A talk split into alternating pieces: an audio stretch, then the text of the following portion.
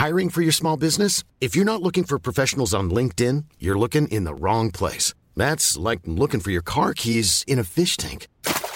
LinkedIn helps you hire professionals you can't find anywhere else, even those who aren't actively searching for a new job but might be open to the perfect role. In a given month, over 70% of LinkedIn users don't even visit other leading job sites. So start looking in the right place. With LinkedIn, you can hire professionals like a professional. Post your free job on linkedin.com slash people today. There's never been a faster or easier way to start your weight loss journey than with PlushCare. PlushCare accepts most insurance plans and gives you online access to board-certified physicians who can prescribe FDA-approved weight loss medications like Wigovi and Zepbound for those who qualify.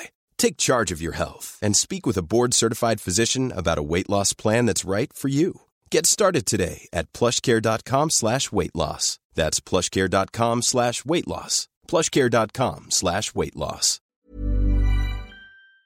Québec, situé au 791 boulevard Pierre-Bertrand. Estimation gratuite. 88 681 25 22. Groupe DBL.com. Attention, attention, le fumoir est plus qu'un smoke shop, on est une tabagie, donc on est un service essentiel. Ça veut dire qu'on a le droit de vendre tous les produits disponibles en magasin, tels que articles de vapoteurs, accessoires de fumeurs et tous les petits trucs de culture hydroponique. Le fumoir, pow pow! On vous attend du lundi au vendredi entre 9h et 19h30 et du samedi au dimanche entre 9h et 17h. Suivez-nous sur Instagram, le fumoir Barantou Smoke Shop. On est voisins de la SQDC. Yes, yes, yes, FUWCE accent grave, c'est fucké à l'appareil, directement de 96.9, CJMD, à Lévis, Québec, 418-514, ça vient du cœur. Avertissement. Cette émission a pour but de porter l'auditoire à réflexion. C'est pourquoi la direction de la station souhaite vous rappeler que chaque affirmation mérite réflexion. Il ne faut rien prendre comme vérité simplement parce que c'est dit, car tout ceci demeure des théories ou la perception de chacun. Nous vous recommandons de garder un esprit critique et sceptique sur ce que vous entendez ici comme ailleurs. Bonne écoute, bonne réflexion. Bienvenue dans la zone.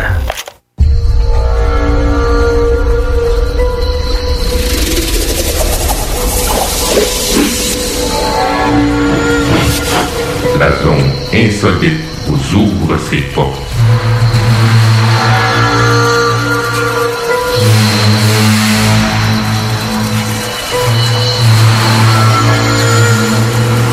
Prenons maintenant possession des ondes.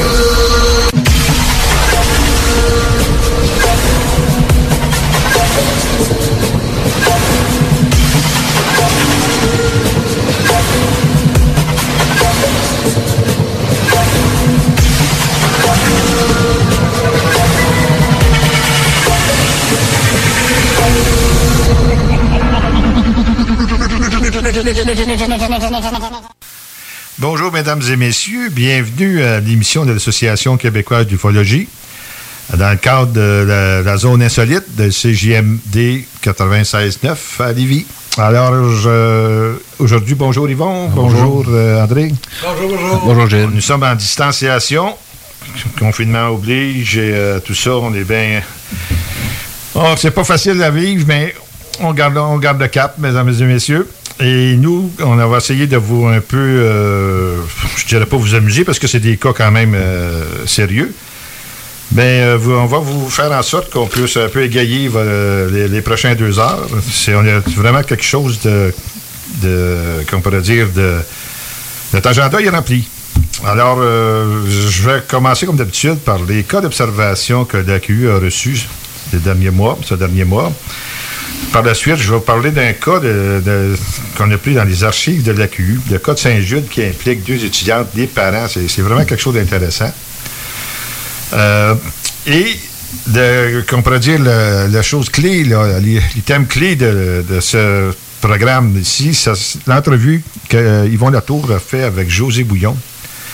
José, qui est une personnalité très connue dans l'ufologie en France et un peu partout dans le monde. Alors, c'est un, bien hâte d'entendre ça.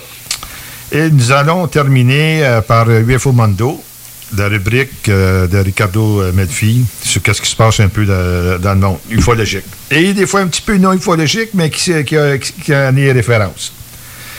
Donc, je vais commencer, messieurs. On va commencer avec les cas d'observation. Puis, Yvon, euh, euh, on t'invite, si jamais il y a des, des choses que tu aimerais rajouter, quoi que ce soit, c'était le bienvenu, puis André aussi. OK, pas de problème. Alors, le premier cas que je vais vous parler, il date du 18 décembre.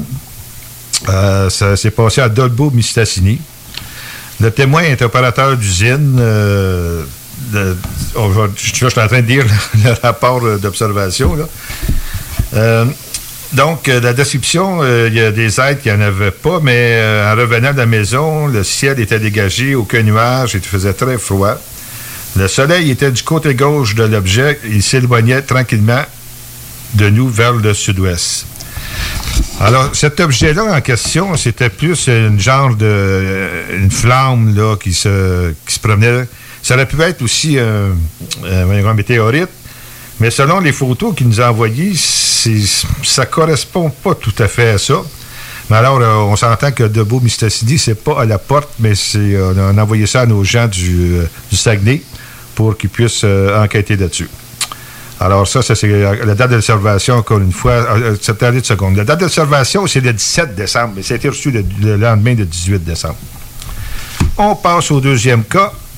Une forme d'une étoile blanche à Mascouche. Alors, le 12, ça, ça s'est passé le 26 décembre. Euh, en, ah, ça, bien. en voiture sur l'autoroute 25, direction sud.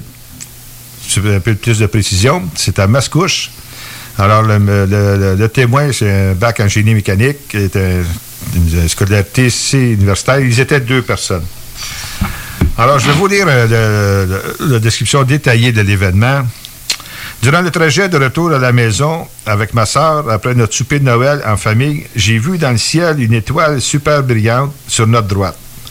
Le ciel était complètement dégagé à notre droite, mais le restant du ciel était un peu nuageux. La température était en dessous du point de congélation. Nous étions sur l'autoroute 25 sud à Mascouche et à mi-distance entre la sortie du chemin Saint-Henri et la sortie du chemin Saint-Pierre. Je pense qu'on connaît assez bien ça, hein? Ouais, ouais, on connaît ça. le coin. Puis, euh, attendez une seconde, là. Cette étoile était majestueuse et de toute beauté.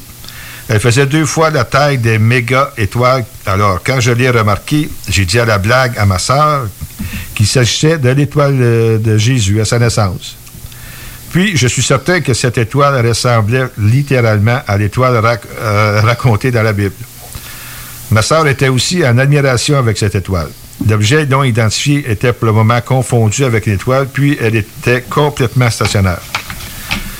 Par contre, 30 secondes plus tard, elle s'est mise à bouger légèrement, puis elle commençait à gagner de la vitesse rapidement. L'appareil non identifié était minimalement à 10 km de notre position à notre droite.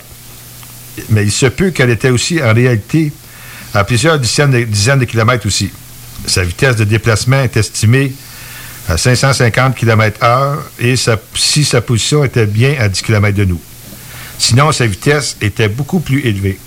Après une minute et 30 secondes, l'appareil non identifié était rendu à 1 km devant les véhicules. À ce moment, nous étions proches du viaduc à la jonction de l'autoroute 25 et de l'autoroute 640. OK. Puis elle s'est mise à perdre beaucoup d'altitude assez rapidement, de façon parfaitement verticale, un peu à la manière d'un hélicoptère. L'appareil non identifié semblait vouloir atterrir sur l'autoroute. La luminosité avait augmenté probablement à cause qu'elle avait perdu beaucoup d'altitude. Euh, pour vous donner une idée de l'intensité de la lumière, l'intensité était aussi puissante qu'un avion de ligne à 100 mètres d'altitude, sur le point d'atterrir au sol. Si on s'entend que c'est brillant Jupiter. Cependant, l'appareil non identifié était à une altitude euh, environ estimée de 250 à 350 mètres du sol. Euh, lorsque j'ai vu cela, j'ai dit à ma sœur de prendre mon cellulaire pour prendre des photos ou vidéos. Mais elle me disait qu'elle n'arrivait pas à voir avec la qualité de ma caméra. Plusieurs automobilistes étaient devant nous, alors ils ont tous ralenti lorsqu'ils ont vu la même chose que nous dans le ciel, au point que nous étions rendus à le rouler à 60 km sur l'autoroute. Ensuite, l'appareil non identifié a monté d'altitude aussi rapidement et de la même façon qu'il était descendu afin de disparaître dans un petit nuage. Après avoir continué à regarder longuement le ciel, on n'a jamais revu quelque- euh, quelconque lumière. Je tiens à ajouter qu'il n'y avait présence d'aucune autre lumière dans le ciel durant toute la durée du phénomène. Puis il aurait dû en avoir s'il s'agissait bien d'un avion d'hélicoptère. Puis je mentionne qu'il n'y avait aucun son. Donc, euh, c'est vraiment un cas intéressant avec euh, monsieur, messieurs euh, de Mascouche. Euh, donc, euh, ils vont, on va travailler là-dessus, puis on, on va s'en reparler. Le prochain cas, il s'agit d'un inconnu blanc et parfois rouge à Saint-Jean-sur-le-Richelieu. Ce cas-là, c'est, attendez une seconde, c'est passé le 27 décembre 2020. La témoin, ben, c'est une dame euh, qui demeure aussi à Saint-Jean-sur-Richelieu. Alors, euh, pour donner une idée, la couleur de l'objet, c'était blanc, parfois rouge. L'objet a-t-il changé de forme? Euh, oui, elle répond, la lumière lumineuse simple qui se double à la verticale et revient simple, et ainsi de suite, qui est blanche et parfois proje- euh, elle projette une lumière rougeâtre. Euh, la distance approximative de l'objet se déplace, mais pas vu le déplacement. Aperçu à deux reprises à deux dates différentes. Une fois près en haut d'un lampadaire et la seconde fois plus haut qu'on peut se situer que, ou que, peut se situer un drone ou un avion. Donc, je vais vous lire un peu le petit, euh, le récit détaillé de l'événement qui n'est pas long. Donc, euh, la première fois, moi et mon conjoint étions sur notre balcon pour fumer. Nous l'avons aperçu et était proche. Voyant clairement la lumière être simple et se doubler à la verticale, et ainsi de suite. Euh, elle est restée plusieurs heures au même endroit, émettant aucun bruit, et dans les mêmes circonstances, nous l'avons aperçue une deuxième fois dans un laps de temps envi- d'environ un mois. Le même phénomène était un peu plus éloigné, toujours dans les mêmes heures, aux deux reprises, aux petites heures du matin, entre 2 heures et 4 heures. OK, donc, euh, lumière verticale qui double, qui revient simple, ainsi de suite. C'est assez intéressant. C'est encore une fois, c'est sur- C'est toujours sous enquête, mais comprenez qu'avec le confinement, nos, nos enquêtes se font plus du, côté euh, téléphone et vidéoconférence. là. Alors, des fois, oui, c'est sûr que c'était un peu plus euh, difficile. C'est pas. C'est ça. Une chance. Ben pour l'instant, on n'a pas de, de traces qu'on peut aller voir, Non. vérifier. C'est surtout des, des, des choses Ben, visuelles. sur, sur ce, ce cas-là, justement, je, en- je suis en, en investigation avec la personne. Elle est supposée de me rappeler. OK. Bon, ben super. Euh, la prochaine observation euh, s'est déroulée le 29 décembre. C'est un rond blanc à Saint-Apollinaire. Alors, le témoin, euh, qui demeure également à Saint-Apollinaire, est estimateur. euh, ça s'est passé, comme je dis, à 21 heures. Euh, il a vu de l'intérieur de sa maison. De forme, c'est un objet qui était rond, de couleur blanc. L'objet n'a pas changé de forme. Alors, euh, le diamètre de l'objet comparé avec un objet tenu à bout de bras, c'est à peu près 10 cm, c'est quand même gros. Euh, distance approximative de l'objet entre 3 et 5 km. C'est gros. C'est assez gros. Ah, c'est certain. Euh, ben, des fois, c'est- c'est c'est un peu euh, porté à l'interprétation, cette, cette- cette chose-là. Il faudra essayer de raffiner ça un peu pour les distances. Là. C'est très dur d'évaluer Ah, c'est- la c'est distance. pas là. facile. Surtout, quand ben, surtout quand tu n'as pas de point de repère. Là. Exactement. Donc, la description détaillée de l'événement. J'ai vu une lumière blanche vers 21h le 29 décembre 2020 de ma fenêtre du salon en regardant vers le sud-est au-dessus du rang Bois-Joli à Saint-Apollinaire. La lumière se dirigeait vers l'ouest et de l'ouest, pardon, de l'ouest vers l'est et la durée est de 2 à 3 secondes. Pour avoir une idée de la hauteur, si la lumière elle aurait été au-dessus de ma maison, ah, excuse-moi, excusez, de- au-dessus de la maison de ma voisine, environ une dizaine de pieds au-dessus. Oh boy, c'est quand même euh, bas. Ah oui, je voyais bien le contour de la maison car les décorations de Noël étaient allumées. Euh, je sais pas si on suit un peu, j'ai un peu de misère à suivre euh, qu'est-ce qui se dit là. là? Je sais pas si. Euh, si la lumière aurait été au-dessus de la maison de ma voisine, à environ une dizaine de pieds au-dessus, OK, j'aurais bien. OK, je comprends. J'aurais bien vu le contour de la maison car les décorations de Noël étaient allumées. Bon, OK, je sais pas un peu. euh, contour de l'appareil. oui, l'appareil, j'imagine. c'est plus ça que- qu'elle veut dire, là, parce que là, je vois pas. D'accord. Encore une fois, c'est Saint-Apollinaire, c'est calme, mais il n'y a pas grand-chose qu'on peut faire quand même de ça. là, Ben, ça, mais, ça, hein? le, le cas il a, été, il a été réglé. Ce cas-là est enquêté Bon. par euh, notre directeur de Chaudière-Appalaches, euh, Jacques Laflamme. Charles? Oui. Ah, c'est- ce cas-là? Oui, c'est ce cas-là. oui. Ouais, bon, il, bon. il m'a donné le rapport là-dessus que c'était fait. Euh, selon lui, qu'est-ce qu'il a obtenu comme information, puis ça a l'air qu'il y a eu d'autres témoins là-dedans aussi, là, ça serait un météore qui serait tombé. Ah, mais ça a bien d'allure. Qu'est-ce qui est, avec les recherches qui est effectuées, puis tout ça, là, ça, ça ressemble bien gros au météore. Je sais pas si euh, euh, Jean, le, le responsable, le scientifique, s'il pourrait vérifier avec les dates. Tu sais, avec le, le, le, le- le nom m'échappe toujours, la- l'organisation américaine, Météor euh, Association. Ouais, mais oui, il y a, Ah, un C'était site. vérifié? Oui, il y, a un- site justement ce qui est- que, que Jean m'avait envoyé, puis je l'ai envoyé justement à Jacques là-dessus. Là. Ah, wow, je pense que bon. vérifier justement à cette Ah. à cette heure-là, à cette date-là, la direction, c'est un météore. OK. Je pense que c'est l'American Meteor Society. Ouais, une affaire comme ça, ouais. OK. Bon, mais super. Euh, bon, la prochaine observation, ça s'est passé le 1er janvier. OK, le, jour de l'an. C'est un rond rouge orangé à Saint-Eustache.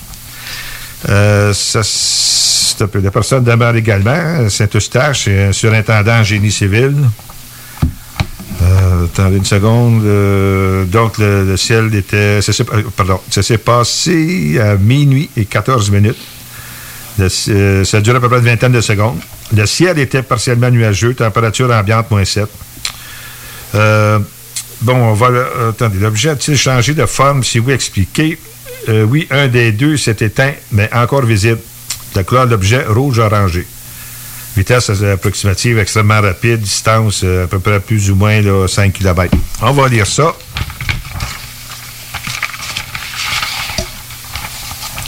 Bon. J'ai aperçu les deux lumières au nord. Elles défilaient à bonne vitesse. Je croyais voir deux avions militaires. Les lumières rouges orangées constantes, sans flash. Ils filaient côte à côte. En moins de 20 secondes, ils se sont, ils sont passés du plein nord au plein S. Un des deux objets, les lumières sur un des deux objets, les lumières se sont éteintes. Mais elles restaient visibles, comme s'il était rapproché à 2-3 km. Quelques secondes, secondes plus tard, le deuxième objet a disparu à l'est aussi. Fait étonnant, aucun son perceptible et une vitesse de déplacement ultra rapide non attribuable à un avion.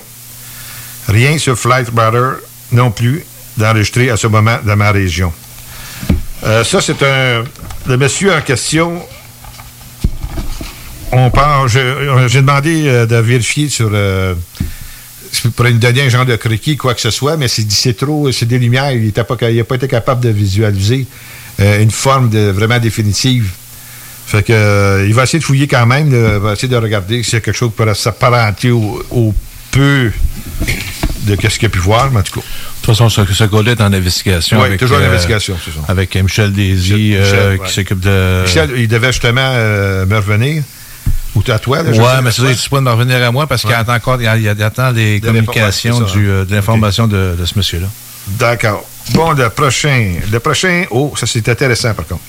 Là, c'est que nous, on, a- on reçoit aussi des vidéos et des photos. Malheureusement, à, la radio, on ne peut pas les montrer, mais on peut quand même vous en, en témoigner. Là. Donc, euh, rapport d'observation euh, sphérique devenant triangle noir et lumière colorée changeante à Saint-Denis-sur-le-Richelieu. Ça, c'était. Attendez une seconde. Ah, le 23 décembre de 2020. Le monsieur est imprimeur de profession. Il demeure, lui demeure à Sainte-Pie. Parce que, bon, je, à 23 heures, ça s'est passé à 23 h 42. Ça a duré euh, près de deux minutes. Un ciel partiellement nuageux, il faisait froid, mais venteux, surtout venteux. Euh, L'observation a été faite au travers de quelque chose. Non, il était à l'extérieur. Alors, on va aller voir qu'est-ce qu'il s'agit. Y a-t-il d'autres choses? Est col- euh, noires, les lumières colorées, changeantes. C'est c'est un- c'est une lumière sphérique qui est devenue triangulaire et on le voit très bien à la- lorsque du vi- le- qu'on visionne la vidéo. Euh, c'est- vraiment assez spécial.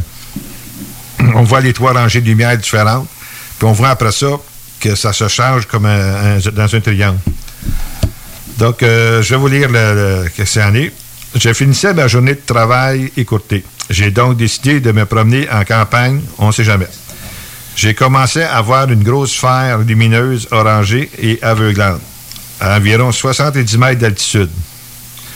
Plus je m'approchais, plus ça m'intriguait. Mais quand j'ai constaté que ça avançait vers moi, j'ai pratiquement stationné mon véhicule dans le champ j'ai écrit à toute vitesse, euh, pardon, j'ai sorti à toute vitesse lorsque mon, mon notre cher technicien il fait des petites blagues. J'ai fait comme s'il écrivait, puis là, j'ai dit j'ai écrit. Bon, André. Ah non, shaké, OK. Shaké en que... Ah oui. C'est bon. OK. OK. Donc, j'ai sorti à toute vitesse, j'ai pris mon sel et j'ai filmé 49 secondes. Il se dirige dans ma direction. Là, on peut faire le geste, on le peur. Oui. Change de forme en montrant une rangée ou deux de lumières différentes. Les toutes dernières sont les plus révélatrices. On voit très bien la forme triangulaire.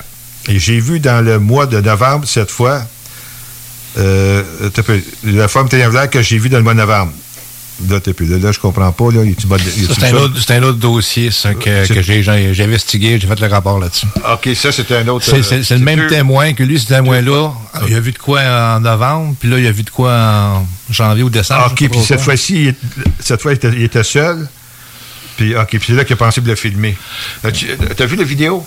Oui, j'ai vu la vidéo. J'ai investi investigué cette vidéo-là, puis tout ça. J'ai parlé avec avec le témoin aussi. C'est une méprise. C'est un avion. C'est un avion, hein? Oui, j'ai été dans, dans, dans, un euh, programme que j'ai. OK. Puis j'ai vérifié, je te montre. ou quelque comme ça? Oui, je te montrerai. On voit très bien comment est la, la, la, de l'avion, puis tout ça.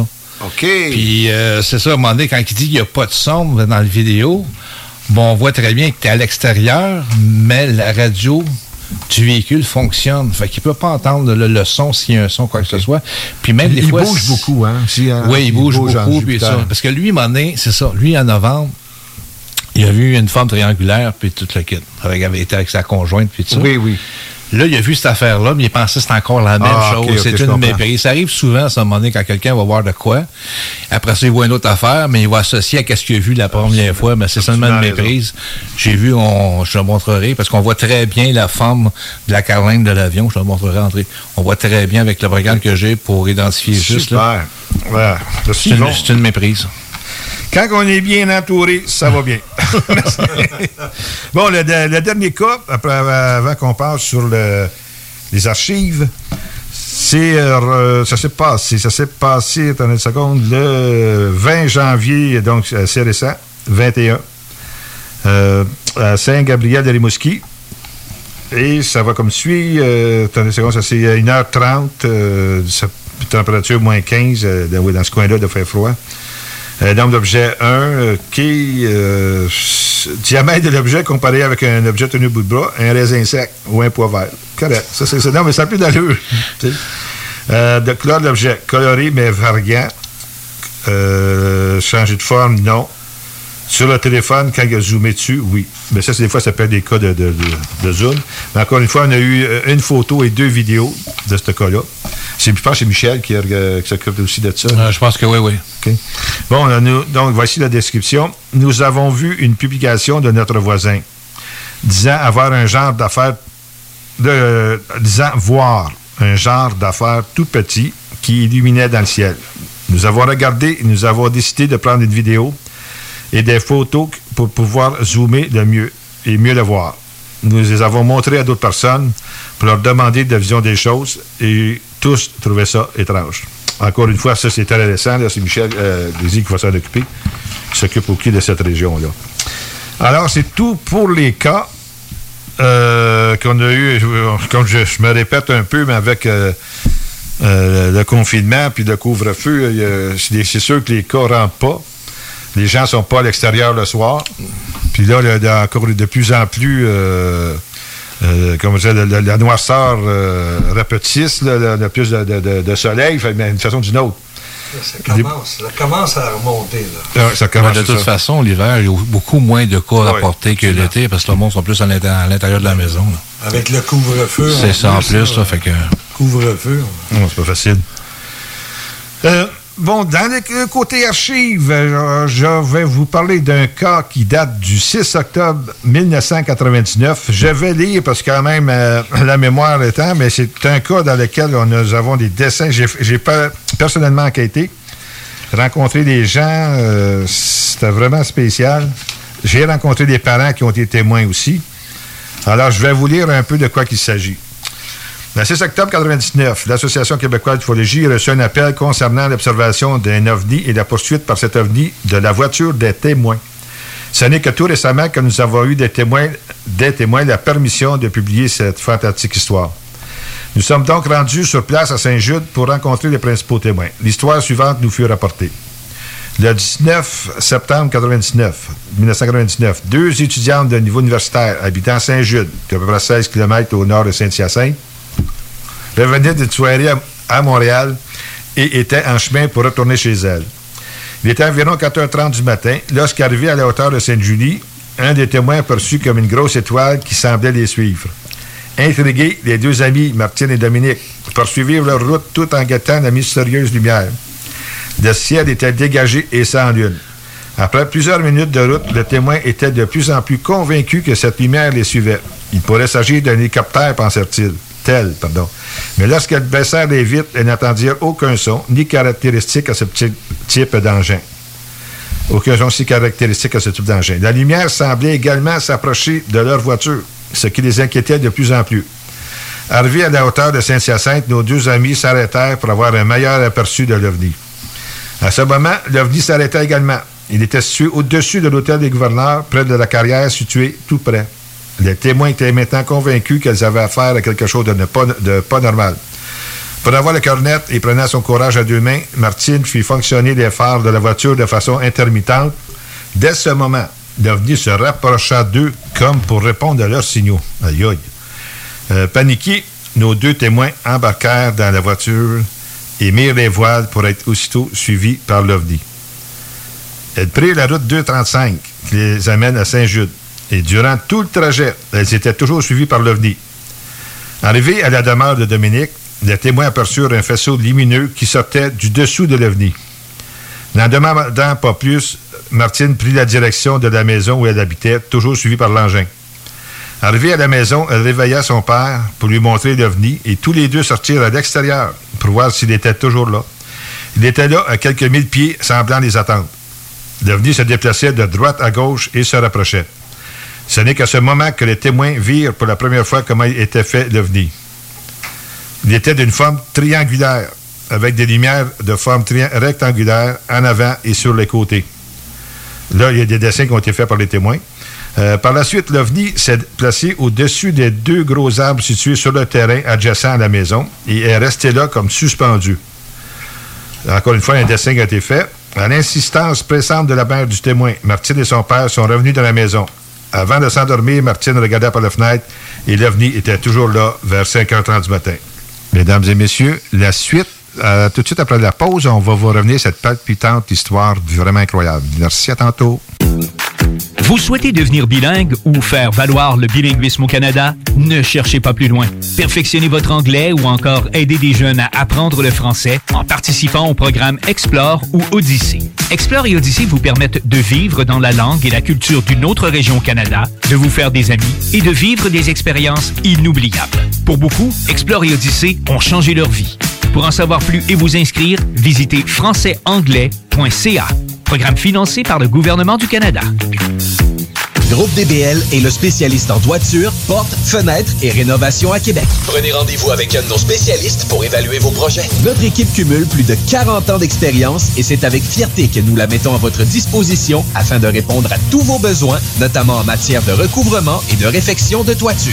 Groupe DBL, complice de vos meilleurs projets à Québec. Situé au 791 boulevard Pierre-Bertrand. Estimation gratuite. 88 681 25 22. GroupeDBL.com. Ici Josiane Fortin, agente du Fonds Écolidar. Le Fonds Écolidar, c'est une aide financière non remboursable pour les entreprises qui souhaitent adopter des pratiques éco-responsables ou des technologies propres. Vous êtes prêt à passer à l'action? Vous pourriez obtenir jusqu'à 50% des dépenses admissibles si vous réalisez votre projet avec l'aide d'un consultant. Contactez-moi dès maintenant pour identifier des pratiques adaptées à votre réalité, obtenir un soutien dans la recherche de financement ou trouver un consultant. Josiane Fortin, 88 222 9496. Attention, attention, le fumoir est plus qu'un smoke shop, on est une tabagie, donc on est un service essentiel. Ça veut dire qu'on a le droit de vendre tous les produits disponibles en magasin tels que articles de vapoteurs, accessoires de fumeurs et tous les petits trucs de culture hydroponique. Le fumoir, pow pow! On vous attend du lundi au vendredi entre 9h et 19h30 et du samedi au dimanche entre 9h et 17h. Suivez-nous sur Instagram, le fumoir Barantou Smoke Shop. On est voisins de la SQDC. Item Construction et Rénovation. Item est une équipe prête à réaliser votre projet de rénovation ou de construction résidentielle. Conception avec une designer, planification efficace et l'exécution des travaux par des professionnels. Item vous accompagnera pour un vrai projet clé en main de A à Z. Peu importe l'ampleur de votre projet, que ce soit pour une rénovation, un agrandissement, un ajout d'étage ou un garage, Item saura vous guider et vous conseiller afin de concrétiser avec succès votre projet. Pour un projet clé en main à un seul endroit, contactez Item au 88 454 88 34 ou visitez itemconstruction.com. Chaque jour, le Journal de Lévis vous informe de ce qui se passe chez vous, que ce soit dans votre quartier, votre arrondissement et votre ville. Vous pouvez lire les dernières nouvelles touchant Lévis ainsi que les municipalités situées à proximité dans notre édition papier. Disponible chaque semaine dans le Publisac, sur notre site web au www.journaldelévis.com, sur notre page Facebook ou sur notre fil Twitter. Saviez-vous qu'en regroupant vos assurances auto, habitation ou véhicules de loisirs, vous pouvez économiser en moyenne 425 Appelez dès aujourd'hui Assurance Rabi et Bernard, agence en assurance de dommages affiliée à la capitale Assurance Générale. 88 839 4242 839 4242. Avertissement. Cette émission a pour but de porter l'auditoire à réflexion. C'est pourquoi la direction de la station souhaite vous rappeler que chaque affirmation mérite réflexion. Il ne faut rien prendre comme vérité simplement parce que c'est dit, car tout ceci demeure des théories ou la perception de chacun. Nous vous recommandons de garder un esprit critique et sceptique sur ce que vous entendez ici comme ailleurs. Bonne écoute, bonne réflexion. Bienvenue dans la zone.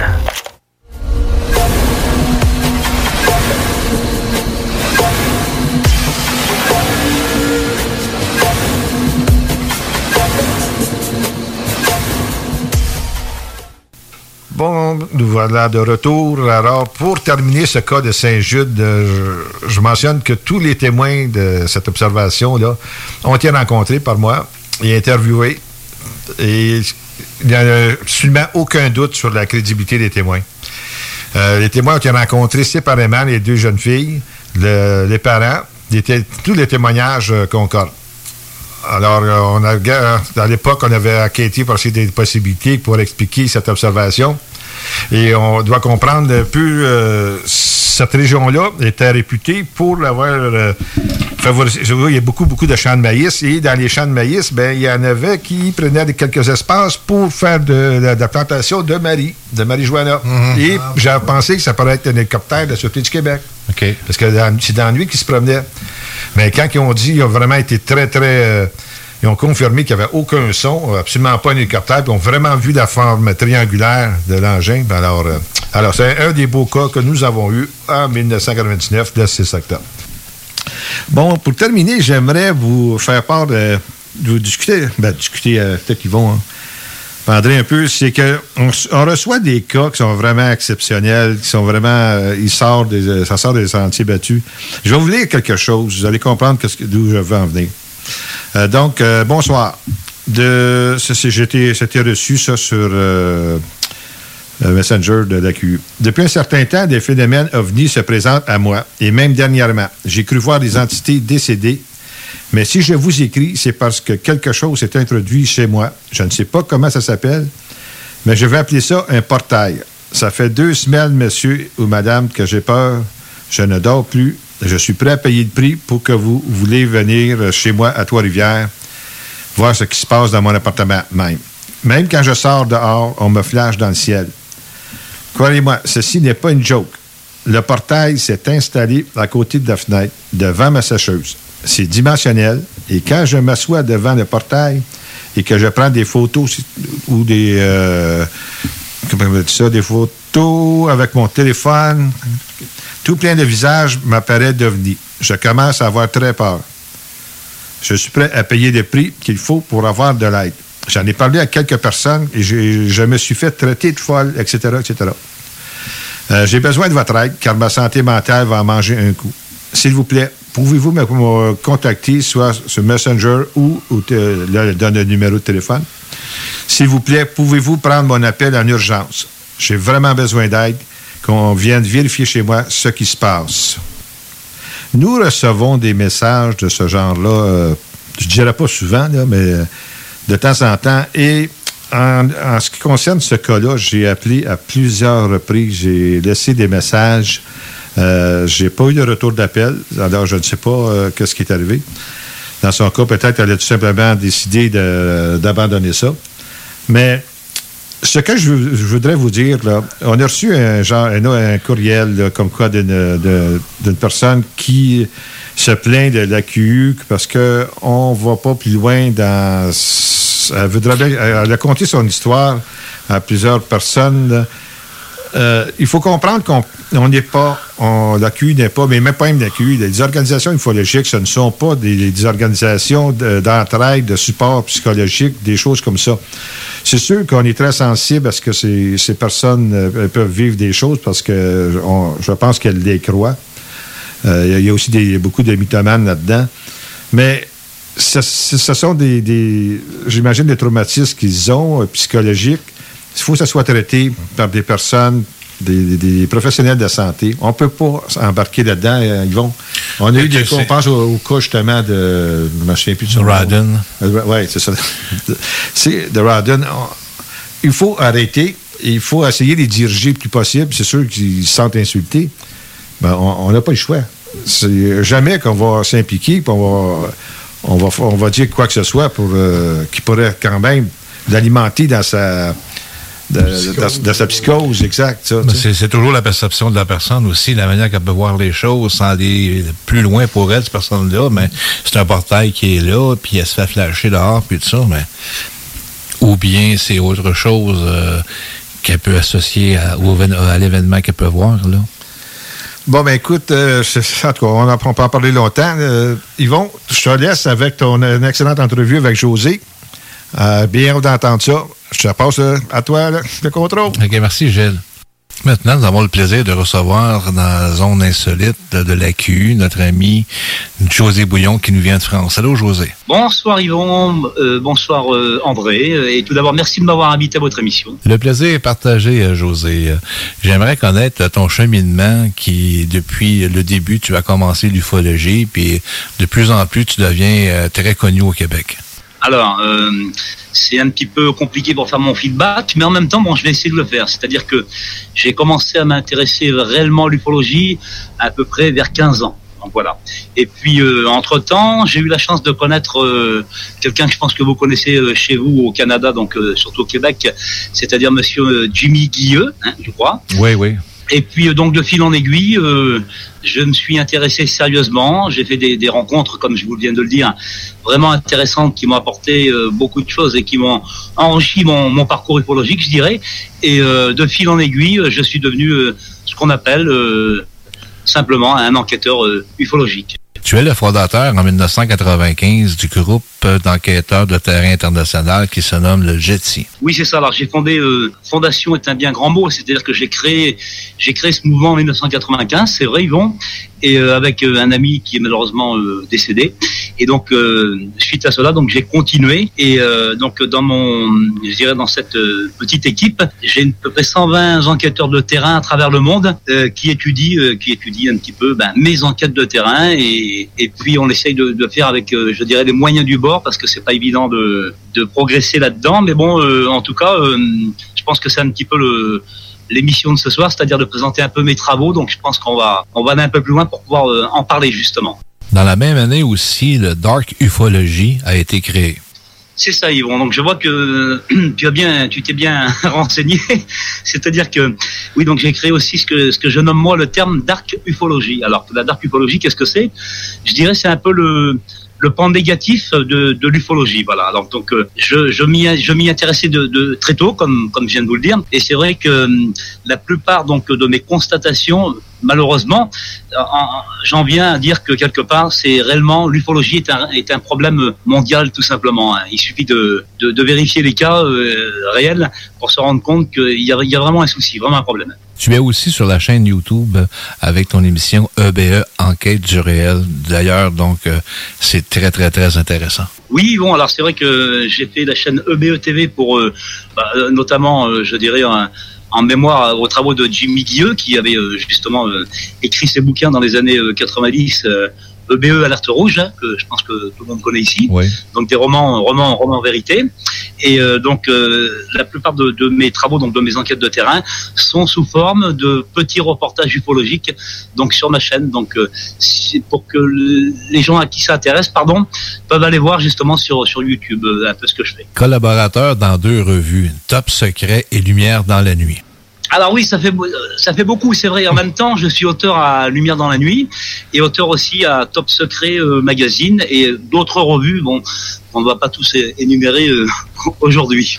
Avant de commencer sur le dossier de Brocéliande, j'aimerais aviser les auditeurs que l'ufologie qu'on va parler présentement, c'est une ufologie qu'on n'est pas habitué d'entendre au Québec. C'est une ufologie euh, dark ufologie, une ufologie plus sombre qu'on ait l'habitude d'entendre ici au Québec. Euh, il y a certaines personnes qui peuvent être choquées, d'autres troublées par rapport à ce dossier-là. C'est un dossier qui est extrêmement délicat à parler et euh, ça peut choquer certaines personnes.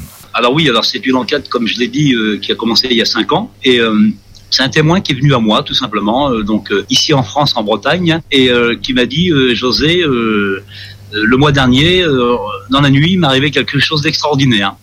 Je l'ai écouté, donc il m'a raconté un petit peu dans les grandes lignes son témoignage, et il m'a montré surtout sur son téléphone portable une vidéo qu'il avait prise ce soir-là. Et là, euh, je suis honnête, je suis resté quand même, euh, pardon euh, de le dire comme ça, mais quand même sur le cul. Parce que je me suis dit quand même, là, c'est c'est quelque chose d'extraordinaire. Alors, soit c'était le plus grand canular de tous les temps, ou, soit euh, il y avait deux solutions, ou soit je tenais quelque chose de vraiment extraordinaire. Et là, pour le coup, c'est-à-dire que là, on a vraiment quelque chose d'extraordinaire. Alors, je ne cherche pas du tout à faire du sensationnalisme, même pas du tout. Mais c'est vrai que euh, normalement, en ufologie, quand on connaît un peu son- euh, l'ufologie sur le bout des doigts, c'est-à-dire que normalement, les créatures ne sont pratiquement jamais observées tomber d'un ovni. Et c'est là où ça m'avait un petit peu interpellé. Et donc, euh, suite à son témoignage, il m'avait expliqué qu'il était euh, parti euh, un dimanche soir euh, faire une soirée chez des amis. C'est le témoin avait à l'époque, je crois, 23, 23, 24 ans. hein. Et donc, en allant cette soirée, il s'est aperçu qu'il avait vu des sphères luminescentes dans le ciel avec des voitures qui étaient garées, garées sur le bord de la route. Donc, quand il voit ça, lui, qu'est-ce qu'il fait? Il s'arrête et il voit à ce moment-là aussi une espèce de grande boule verte, une grande sphère, avec une autre sphère qui rentre à l'intérieur de, celle-ci, la plus grande, pour finalement, on va dire, disparaître. Et donc, au bout d'un certain temps, tout le monde repart de son côté, lui continue pour aller à sa soirée, mais il porte plus qu'à tout ça. Et en allant à la soirée, il réobserve, donc en Brocéliande, donc dans la fameuse soirée mythique qui est connue d'ailleurs à travers le monde de Brocéliande, il observe encore cette sphère, mais beaucoup plus petite, en face de lui, à à peu près euh, 5, 5, 7 mètres, on va dire 10 mètres à la cime des arbres. Et à ce moment-là, il y a quelque chose qui tombe devant lui. Il est dans sa voiture. Il y a quelque chose qui tombe devant lui dans le milieu de la route. Un petit, un petit chemin de campagne. hein. Et euh, donc, euh, il est choqué, comme il, m- il m'avait avoué. Il me dit José, je je comprenais pas du tout ce qui m'arrivait. Et puis, qu'est-ce que ça pouvait être, quoi. Et au bout d'un instant, apparemment, la sphère disparaît. Et euh, il veut pour reprendre sa route. Et à un moment donné, dans le milieu de la route où cette chose était tombée, donc cette chose lui barre la route. Alors, qu'est-ce qu'il fait? Il descend, il descend de, de sa voiture, de son véhicule. Et euh, qu'est-ce qu'il voit? Il voit une créature. Alors attention, c'est là où ça devient encore plus intéressant et troublant d'ailleurs. C'est-à-dire il voit une créature euh, à moitié, d'ailleurs on peut le dire mutilée, parce que tout le train arrière est, euh, a une découpe assez claire, assez franche. C'est-à-dire on peut même le, le rapporter à ce que ce qui arrive aux États-Unis et aussi d'ailleurs ici en France par rapport aux exomutilations, ce que j'appelle pardon des exomutilations. Donc pour les appeler les mutilations de bétail, pour être exact. Et donc la découpe est assez franche. Et cette créature-là, donc je la vois par rapport à dans son téléphone et je me dis mais qu'est-ce que c'est que ça? Et c'est vrai que là, j'invite les gens à aller voir euh, notamment cette émission sur ma chaîne. Mais euh, franchement, c'est quelque chose d'incroyable. Et donc, suite à cela, j'ai fait une enquête. Et euh, donc, qui m'a emmené, je dirais, euh, jusque dans la base de Saint-Cyr-Couette-Quidan. Donc, c'est une base une base, une très grosse base militaire française qui est attenante à la forêt de Brocéliande. Et donc, j'ai eu des témoins, j'ai eu des contacts avec des, militaires en off de cette base-là qui m'ont raconté encore beaucoup, beaucoup, beaucoup de choses. Donc, si vous voulez par là, la créature de Brocéliande, c'est un peu l'arbre qui cache la forêt, hein, en faisant un, un jeu de mots. C'est-à-dire que, à un moment donné, on se rend compte que par rapport à un témoin, il y a une créature qui tombe d'un ovni. D'ailleurs, je tiens à souligner que depuis cinq ans, j'ai vu euh, vraiment beaucoup de spécialistes, notamment des cryptozoologues, des, vraiment beaucoup de spécialistes. Et tous les spécialistes auxquels j'ai demandé euh, bah, à quoi on pouvait avoir affaire à ce moment-là, personne, encore aujourd'hui à l'actuel, cinq ans après, personne n'est incapable de me dire quelle est cette créature, à quelle espèce elle appartient. On est incapable de le dire, ça, Yvan. On a la chance de- que le témoin a eu le- l'esprit vif de filmer l'événement qui s'est produit devant lui. Ah, il l'a filmé, je dirais, euh, à, à l'instant T. C'est-à-dire que quelque part, c'est une première Je n'y gagne rien à vous dire ça, hein, même euh, parce que là, la façon dont je parle, on croirait que j'invite les gens à aller sur ma chaîne. Bah, On en parle, c'est normal que si ça aiguise leur, curiosité, ils peuvent aller voir. Il y a des vidéos justement où on parle de ça. Mais c'est vrai que je n'y gagne absolument rien. Ma chaîne est gratuite, hein, il n'y a pas de pub, donc je tiens à le dire. Mais par contre, c'est vrai que donc euh, Yanis, pour ne pas le citer, le témoin, eh ben Yanis euh, l'a filmé, je dirais, dans les cinq minutes où, la créature est tombée de l'OVNI. Donc voilà. Et ce qui est plus fou dans l'histoire, pour continuer là-dedans, c'est-à-dire que à un moment donné, donc la créature est morte. On est bien d'accord. La créature n'était pas vivante au moment où elle est tombée de l'OVNI. Et donc, euh, il a fait un petit, un petit écart parce que lui, il a continué, si tu veux, à, il a filmé la scène. Il a filmé la créature et il est reparti quand même. euh, Il a poursuivi sa route pour aller à la soirée de chez amis, de ses chez ses amis, pardon. Et en allant chez ses amis, donc il a montré la vidéo, mais ses amis ne le croyaient pas par rapport à ce qu'il avait vécu. Et donc il y en a quand même deux qui décident de revenir sur les lieux quelques instants plus tard en disant bon peut-être que bon c'est peut-être la vérité. En tout cas ça ils étaient curieux de voir ça. C'est vrai c'était étonnant. Ils reviennent à trois donc avec Yanis et, deux de ses copains. Et quand ils reviennent sur les lieux la créature s'était déplacée d'une dizaine de mètres. Ça c'est encore plus troublant parce que la créature apparemment on voit bien que la, la créature est morte sur la vidéo. Donc qui a déplacé la créature sur une dizaine de mètres déjà? Premier point d'interrogation Y a-t-il une possibilité que ce serait un animal qui aurait déplacé la bête au sol? Alors, on ne peut pas euh, écarter euh, cette hypothèse, c'est vrai, euh, Yvon. Mais en même temps, quand ils sont revenus, que la créature a été, je dirais, déplacée d'une dizaine de mètres, peu importe. C'est-à-dire qu'au bout d'un moment, ils sont sur, sur les lieux. Et, et les trois témoins me l'ont dit. À un moment donné, on m'a dit, tu vois, José, là, il y avait une atmosphère étrange, il n'y avait plus de bruit, c'est comme si tout le temps était arrêté à un moment donné.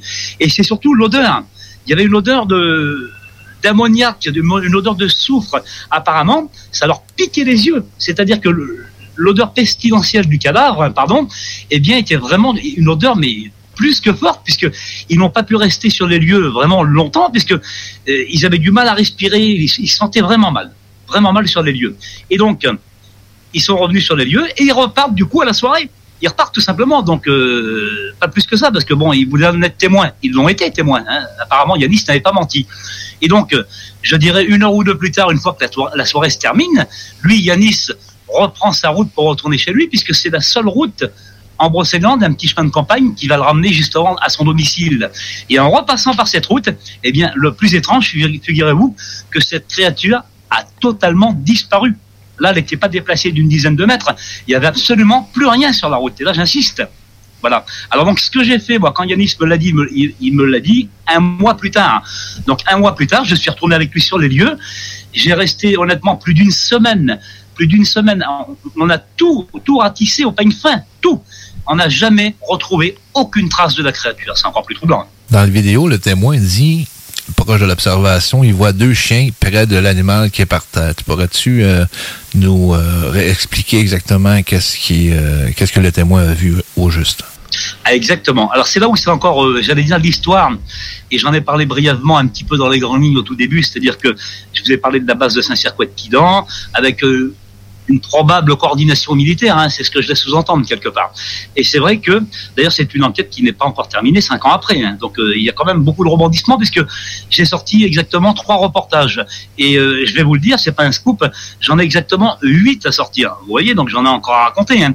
Donc c'est-à-dire, il y a tellement de témoins de cette soirée-là et, par la suite que ça, donne- ça en devient vraiment troublant parce que, comme tu le dis, euh, Yvon, et donc tu as bien regardé le documentaire, c'est-à-dire qu'à un moment donné, lui se rappelle, on va dire, entre une semaine et 15 jours plus tard, se rappelle que les deux chiens qui étaient autour de la créature, parce que j'ai oublié de le dire, c'est vrai, à un moment donné, quand la créature tombe, il voit, il voit, on va dire, deux chiens, ce qu'il croit être deux chiens, s'affairer autour de la créature. Voilà. Et après, les chiens disparaissent. Voilà. Bon, lui, si tu veux, il, il oublie ça. Et il fait ce que je vous ai dit tout à l'heure avec ses amis. Bon. Mais 15 jours plus tard, à peu près, en gros, il se souvient, mais alors là, il se souvient, mais dans un rêve, mais dans un rêve que lui a fait un cauchemar, que finalement, ces deux chiens qui étaient autour de la créature, et ben, en fait, n'étaient pas deux chiens. Selon sa description, c'était ce qu'on appelle communément euh, deux short grays, c'est-à-dire deux petits gris. C'est quand même incroyable. On peut retrouver là la façon de faire des petits gris, soit enlever les animaux et faire de l'expérience avec eux. Alors voilà, sur les animaux, bon, là, c'est pas le but de l'émission, mais pour- on pourra en parler aussi sur les, les mutilations humaines, parce que j'ai aussi des cas ici en France, aussi en Algérie, parce que j'ai la chance de voyager beaucoup par rapport euh, à ça, et donc j'ai fait des enquêtes à travers le monde, et c'est vrai que j'ai des gros cas par rapport à ça, en exo, exomutilation humaine, pour employer mes termes, et là, ça devient, euh, donc comme tu as briefé un petit peu les auditeurs au tout début, on va pas y aller tout de suite parce que bon, euh, déjà il faudrait une émission complète pour en parler. Et là, ça devient, de- c'est plus un animal qui est, qui est martyrisé et qui subit ce genre de stigmate. Ce sont des humains à un moment donné. Et c'est vrai que les coupables, j'ai noté à travers mon ufologie, donc que j'ai nommé la dark ufologie, justement puisque je travaille depuis une trentaine d'années à étudier exclusivement cette race d'entités, c'est-à-dire les petits gris. Et c'est vrai que j'ai noté dans la plupart de mes enquêtes que finalement, j'allais dire, ils sont euh, généralement l'auteur de, de tous ces crimes, parce qu'on peut parler de crimes à un moment donné. Est-ce que tu crois que ça serait une manipulation génétique que les gris auraient faite avec cet animal? Alors exactement. Donc dans les deux, dans les deux spécialistes, il y en a eu d'autres parce que comme je l'ai dit, il y a huit épisodes, donc euh, c'est pas terminé. Donc dans les trois épisodes que j'ai présentés, dans le deuxième que j'ai annoté euh, humanité génétiquement modifiée, hein, d'où le terme, c'est-à-dire que j'ai fait appel euh, au professeur donc euh, docteur Samuel Martin. Donc le docteur Samuel Martin euh, est, le plus grand spécialiste au monde euh, crocodilien. Alors qu'est-ce que c'est? C'est le seul, j'allais dire, c'est la seule personne au- monde qui a ré- réussi à créer génétiquement des crocodiles albinos. Voyez-vous? Et donc on peut les voir d'ailleurs au, au zoo de Pierre Latte ici en France, hein, d'ailleurs où, où, où- où il travaille. Et donc euh, j'ai demandé à cet homme-là, j'ai dit voilà, vous êtes euh, un éminemment spécialiste notamment dans, dans les crocodiles et donc dans la génétique euh, anim- animale. hein. Et donc je lui ai montré euh, donc la vidéo, je lui ai expliqué le cas, et même lui en arrive à la conclusion à se dire qu'on est on est vraiment incapable, il le dit, on est incapable actuellement de pouvoir recréer ce genre euh, d'animaux. C'est impossible. Parce que, euh, euh, comme tu le dis, Yvon, c'est vrai. C'est-à-dire qu'à un moment donné, il faut prendre conscience que c'est pas un, animal. Il semblerait que c'est plusieurs espèces, donc on pourrait appeler ça une chimère, un hybride, ce qu'on veut. Hein. À un moment donné, il y a plusieurs parties, qui composent une bête. Et ça, c'est impossible génétiquement. C'est-à-dire que dans le darwinisme et dans la théorie de l'évolution, il est évident que c'est on ne peut pas avoir, par exemple, l'avant de la créature est un, est un, bon, est un mammifère évidemment, mais l'avant de la créature est un, est un prédateur avec des griffes. Et ça, on le voit bien, et des griffes qui ne sont pas ré- ré- ré- rétractiles, pardon. Et c'est-à-dire que tout l'avant est un, donc un prédateur, et tout l'arrière ressemble à, à- à l'arrière d'un porc, un cochon. C'est-à-dire que c'est pas possible. C'est impossible. Génétiquement, c'est impossible. Et euh, donc, suite à cela, j'ai fait encore euh, la demande justement euh, pour savoir un petit peu plus loin euh, qu'est-ce que c'était.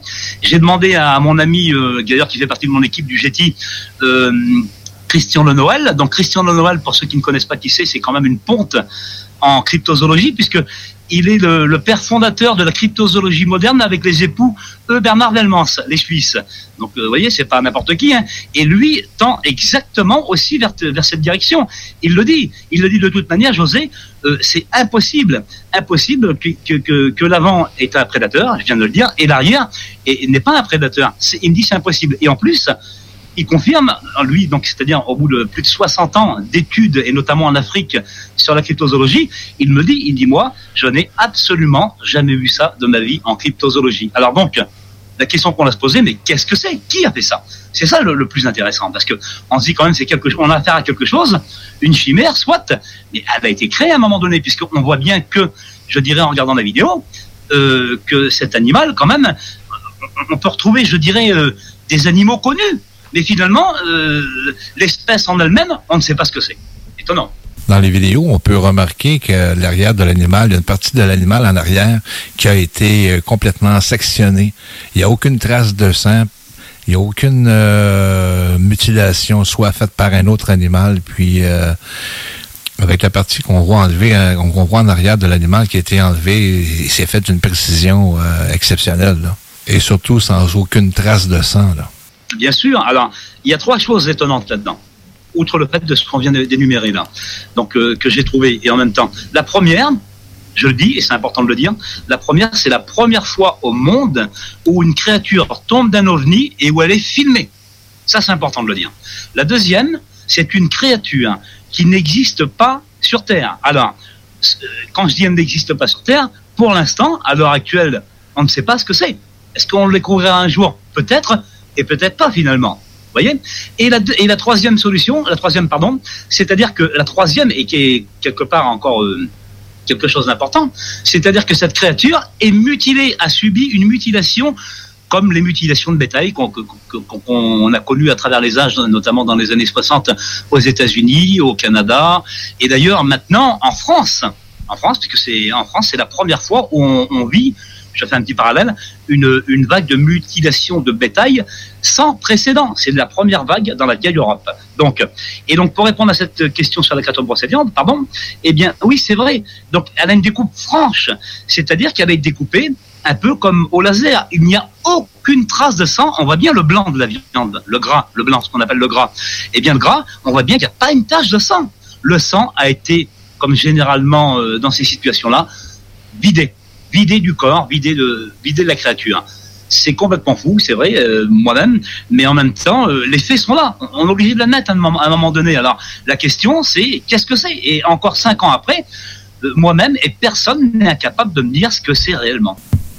On un petit problème. Moi, je viens de parler de la communication avec José. On va revenir plus tard avec lui. Ouais, on reviendra euh, au prochain, ben, la prochaine section Ouais. après la pause. C'est ça, oui. Oui, effectivement, euh, il y a beaucoup de questions, il y a bien des réponses qu'on n'a pas. Mais dans l'ufologie, normalement, c'est toujours comme ça. Il y a toujours des phénomènes qui arrivent, qu'on essaye d'expliquer, puis on on peut vraiment pas expliquer, euh, que ce soit sur le côté d'observation de- d'ovnis. euh, on peut parler aussi des petits gris qui sont toujours en cause. Si on regarde euh, on peut parler aussi des reptiliens. Il y a beaucoup de personnes qui ont eu des observations, qui ont eu des, des, euh, des enlèvements, puis eux autres, c'est pas des petits gris qu'ils voient, c'est des reptiliens. Est-ce que les reptiliens font affaire avec les petits gris? Est-ce que c'est la même euh, la même gang qui travaille ensemble? Là? Il y en a qui disent que oui, il y en a qui disent que non, mais d'après moi, j'ai l'impression qu'ils travaillent ensemble, ces deux-là. Mais les reptiliens ne sont, sont pas de la même grandeur, là, sont vraiment beaucoup plus grands. Oh, les reptiliens, ça peut aller jusqu'à 7 pieds, là, 6 pieds, Oh, 7 mon pieds. Dieu, ouais, ouais, ils sont plus ça. grands, eux autres. Là. Mais c'était à peu près la même chose. Ils sont aussi malins, si on peut dire malins, là, méchants, que les petits gris, eux autres, aussi, les reptiliens. Si on, si on reparle de, de la mutilation animale, euh, c'est souvent associé aux petits gris. Mais tous ceux qui ont vu les, les, les choses qu'on peut voir sur le web, tous les témoins disent qu'ils n'ont jamais vu de petits gris. Là. Les témoins disent tous qu'ils ont vu un ovni la veille, mais ils n'ont jamais vu de, de petits gris euh, travaillant sur, euh, sur la dépouille de l'animal dans le champ. Là. Maintenant, nous allons aller à la pause et après la pause, nous continuons avec le dossier avec José Bouillon de l'affaire Brocéliane. CJMD 96.9, l'alternative radiophonique. Nous, on fait les choses différemment. C'est votre radio. 50% talk, 50% musical.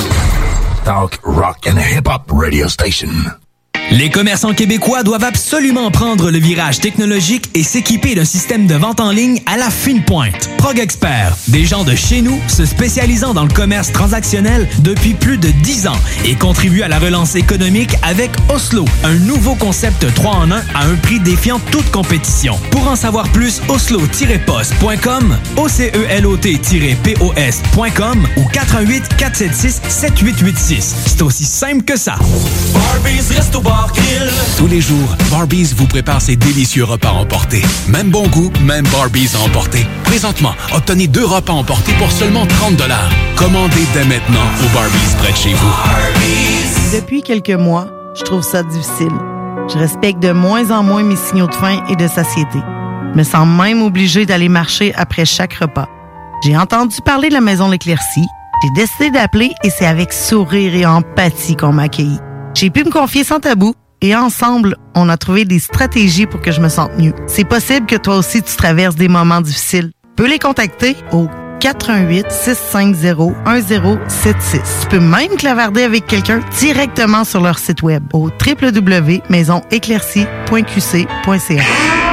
L'école de moto Centre-ville recrute. Vous êtes passionné de la moto et vous avez toujours eu envie de transmettre votre passion, c'est le moment. L'école de moto Centre-ville est à la recherche de gens qui veulent travailler dans un environnement sain et amusant. Vous voulez faire partie d'une équipe dynamique et professionnelle de moniteurs, de vrais pros de la moto et vous détenez votre permis depuis plus de deux ans, voilà votre chance. Temps partiel, temps plein demandé, avec ou sans expérience. L'école de moto Centre-ville attend vos candidatures. Envoyez vos CV à www.info à ou communiquez avec eux au 88 933 6577. L'école de moto Centre-ville recrute. Qui dit nouvelle année, dit temps des traditionnelles résolutions. Ne perdez pas vos bonnes habitudes et continuez de bien vous informer grâce au Journal de Lévis.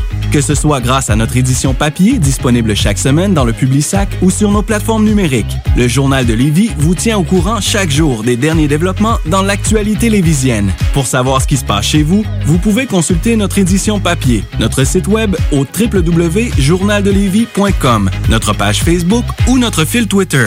Vous êtes courtier ou investisseur immobilier? Suivez la formation en ligne de Capé Formation d'affaires et accédez dès maintenant à des formations professionnelles, des études de cas, des quiz, des événements, des ateliers et au chiffrier le plus performant du marché.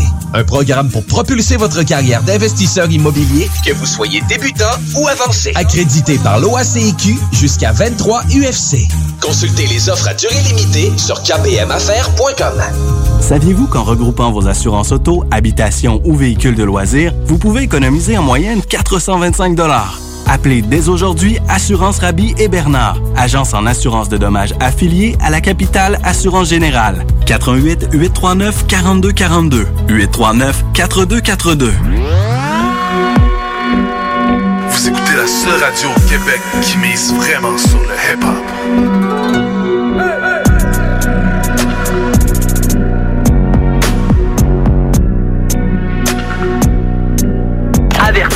Cette émission a pour but de porter l'auditoire à réflexion. C'est pourquoi la direction de la station souhaite vous rappeler que chaque affirmation mérite réflexion. Il ne faut rien prendre comme vérité simplement parce que c'est dit, car tout ceci demeure des théories ou la perception de chacun. Nous vous recommandons de garder un esprit critique et sceptique sur ce que vous entendez ici comme ailleurs. Bonne écoute, bonne réflexion. Bienvenue dans la zone.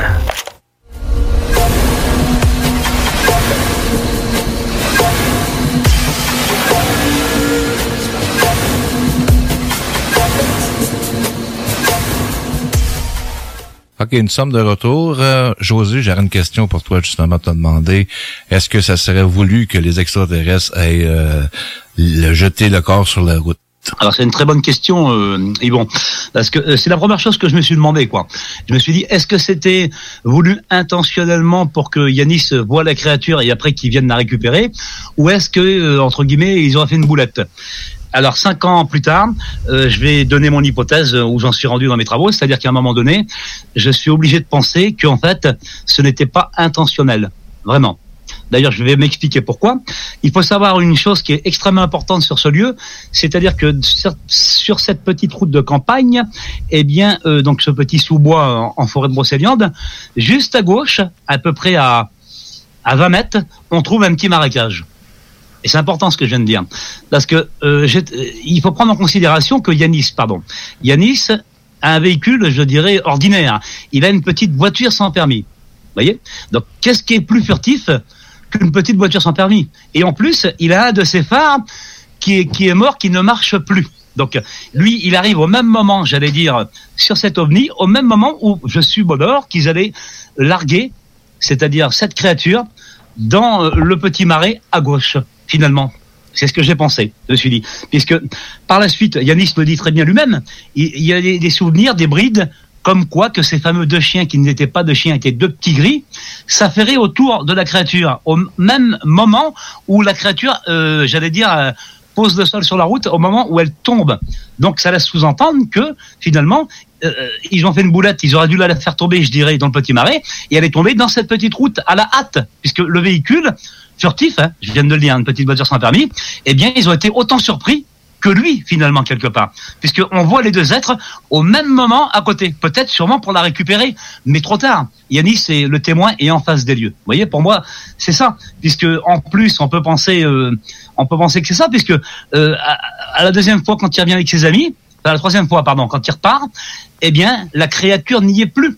Donc euh, c'est logique quelque part que ils ont fait une boulette pour moi et puis euh, ils sont revenus maquiller le décor, c'est-à-dire ils sont venus récupérer la créature puisque euh, on, ne la trouve nulle part. Donc moi j'en suis là. Est-ce que ça serait possible qu'il y ait eu d'autres bêtes qui auraient été jetées dans le marais? Alors ça, on peut, on peut pas le savoir malheureusement, mais bon, on peut retrouver quand même des corrélations à travers l'ufologie, à travers le monde, à travers ça, mine de rien. Puisque on peut parler aussi de la créature de Montauk, celle-ci qui a été retrouvée sur la plage, là, par exemple. Vous voyez? Ce que les Américains, euh, ufologues américains, ont noté la chasse aux monstres, d'après ce que je crois savoir. C'est-à-dire que il y aurait une base justement à Montauk où euh, des généticiens, apparemment en off, travailleraient sur ce genre de créature, donc hybridation. Et de temps en temps, on retrouve à travers le monde des créatures qu'on ne connaît pas. Et bien souvent, j'ai noté qu'on les retrouvait euh, tout le temps, d'ailleurs pratiquement tout le temps, dans l'eau ou aux abords de l'eau. Et ça, on peut le constater d'ailleurs. hein. Et c'est vrai que là où c'est vraiment étonnant, et j'allais dire c'est vraiment un cas à part, cette créature-là, je dirais, n'est pas du tout retrouvée dans l'eau, puisqu'elle est retrouvée sur, euh, sur une route de campagne, j'allais dire. Donc, euh, c'est ça qui est étonnant. Et en même temps, euh, je l'ai dit tout à l'heure, c'est-à-dire que j'ai eu la chance d'avoir des témoins, notamment qui travaillent sur cette base militaire juste à côté. Alors, je le dis pourquoi? Parce que il est probable, mais ça, j'en suis pas encore certain, et peut-être que je le saurai jamais. Peut-être qu'il y a une corrélation avec, euh, je dirais, une jante militaire qui travaille là-dessus, et peut-être avec une coordination. Ben alors attention, j'extrapole, hein, je ne suis pas du tout dans, théoricien dans le complot, mais avec peut-être euh, ces entités pour justement créer ce genre de monstre. Et une fois qu'ils ont récupéré ce qu'ils avaient besoin, parce que le but du jeu, pour moi, il est là. Le but du jeu n'est pas de créer une créature, le but du jeu est de créer une créature pour récupérer ce qu'on a besoin. Pour moi, c'est ça. Puisque par rapport aux, mutilations de bétail, si on peut faire la comparaison, c'est la même chose. Toutes les mutilations de, bétail retrouvées à travers le monde le sont, euh, le sont déjà premièrement, et ça c'est une constatation que j'ai faite premièrement, vidées de leur sang. C'est plus important qu'on enlève la langue, les mamelles, si c'est une vache. Bien souvent, c'est exclusivement d'ailleurs que des bovins à 80%, mais il y a aussi des chevaux là-dedans. Et là, j'ai fait, d'ailleurs, je peux le dire, j'ai fait une constatation étonnante, parce que je me suis dit, alors, ils récupèrent le sang, mais pas n'importe quel sang, puisque le sang des bovins et le sang des chevaux est le sang le, au plus haut taux de fer dans les animaux, au plus haut taux, au taux de fer à travers le monde. Évidemment, ce sont des ruminants, ils mangent de l'herbe. Donc voilà. Alors je me suis dit, c'est quand même intéressant. Pourquoi ils récupèrent que des bovins et pourquoi ils récupèrent que des chevaux? Ben, Par rapport au sang. Voilà. Et pourquoi le sang, ça leur servira à quoi? Je me suis dit Eh bien, en l'étudiant un petit peu en amont tout ça, là, on se rend compte que finalement, le sang au plus haut taux de fer, eh bien, c'est ce qui sert justement à faire de la, de la génétique animale c'est la chose qui permet, je dirais, de faire du clonage. N'importe quel généticien au monde le sait très bien ce que je suis en train de dire là. Vous voyez, donc il n'y a pas de hasard. Il n'y a jamais de hasard avec ces gens-là. Ils ne font, ils font toujours quelque chose pour avoir quelque chose. C'est important, hein, ce que je viens de dire là, Yvon. Aux États-Unis, en 2008, en juillet 2008, sur la plage, ils ont trouvé une créature très similaire à la créature qu'on voit sur la vidéo. Alors, elle ressemble beaucoup, oui et non, Yvon, parce que euh, euh, la créature qu'on parle sur la plage, donc, donc celle de Montauk, a plutôt un- une espèce de bec de perroquet. hein. On regarde bien.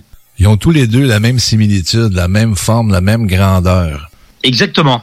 Sauf que la créature de Brocéliande, à la différence de toutes celles qui ont été retrouvées mortes et jamais tombées d'un ovni à l'instant T, hein, trouvées mortes à travers le monde, eh bien, n'ont pas subi de mutilation animale, elles. Vous voyez la différence déjà? Oui, tu as raison, justement, José, parce que la, la bête sur la plage n'a pas été mutilée. Et non, et c'est ça que c'est étonnant. Je l'ai dit tout à l'heure dans les trois points. C'est-à-dire que vraiment, il y a vraiment trois points qui sont quand même étonnants. Vraiment. Alors, c'est vrai que de, de voir ça, donc il faut pas oublier non plus une chose, pardon, mais je vais le répéter. C'est-à-dire que hum, Yanis, quand même, avait observé déjà avec d'autres personnes apparemment sur sur une route, une départementale en Bretagne, avaient observé déjà des ovnis. Et là, en allant s'asseoir, il revoit un des ovnis, un des ovnis, et donc il arque cette créature. Donc il y a vraiment une, une corrélation. Je veux dire, là, on n'a pas affaire à un hélicoptère de l'armée, on n'a pas affaire à un avion euh, traditionnellement, je dirais, connu.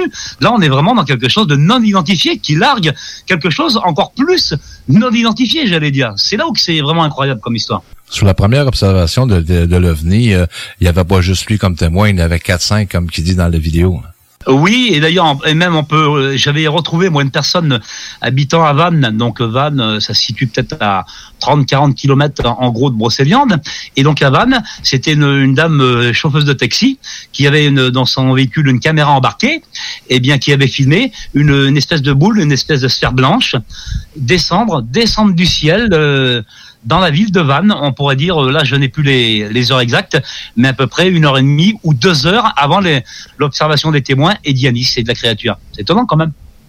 Ouais, sur la bande vidéo, on voit très bien qu'un témoin aurait filmé l'OVNI en déplacement. Ben voilà, c'est là où c'est intéressant, c'est-à-dire que quand on fait des corrélations, hein, on est là, on est ufologue et d'ailleurs on est là pour ça. Quand on a la chance de pouvoir les faire aussi, parce que c'est pas toujours évident de retrouver les témoins. hein, d'ailleurs, euh, c'est vrai. Hein, mais ce qu'il y a là où c'est intéressant, si vous voulez, si euh, la- Yannis me dit voilà, bon ben j'ai vu ça et ça, et qu'il aura rien filmé, à la limite j'aurais pu le croire. Mais comme j'aurais pu pas le croire. Mais là, ce qui est important, c'est qu'il y a quand même beaucoup de témoins qui confirment ce soir-là.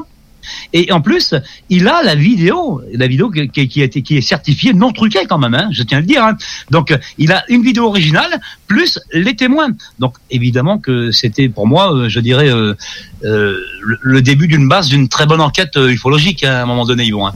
Une chance que le témoin ait eu l'esprit de, filmer l'animal sur le sol, ça nous donne une preuve plus solide encore. Oui, alors c'est vrai que maintenant on peut rentrer aussi dedans, j'allais dire, euh, l'aspect brocéliande, que tout le monde connaît, évidemment, par rapport aux, je dirais, aux mythes et contes légendaires, notamment euh, Merlin l'Enchanteur, euh, je veux dire, euh, la quête du Saint Graal, le roi Arthur et compagnie, on est bien d'accord. Alors, vous allez me dire, qu'est-ce qu'il raconte? Ben, C'est important. C'est-à-dire que c'est pas important ce que je viens de dire, c'est un mythe, mais par contre le lieu est important. C'est ce que je veux dire, parce que à travers les âges, c'est un lieu, un lieu qui a toujours été, je dirais, hautement ufologique.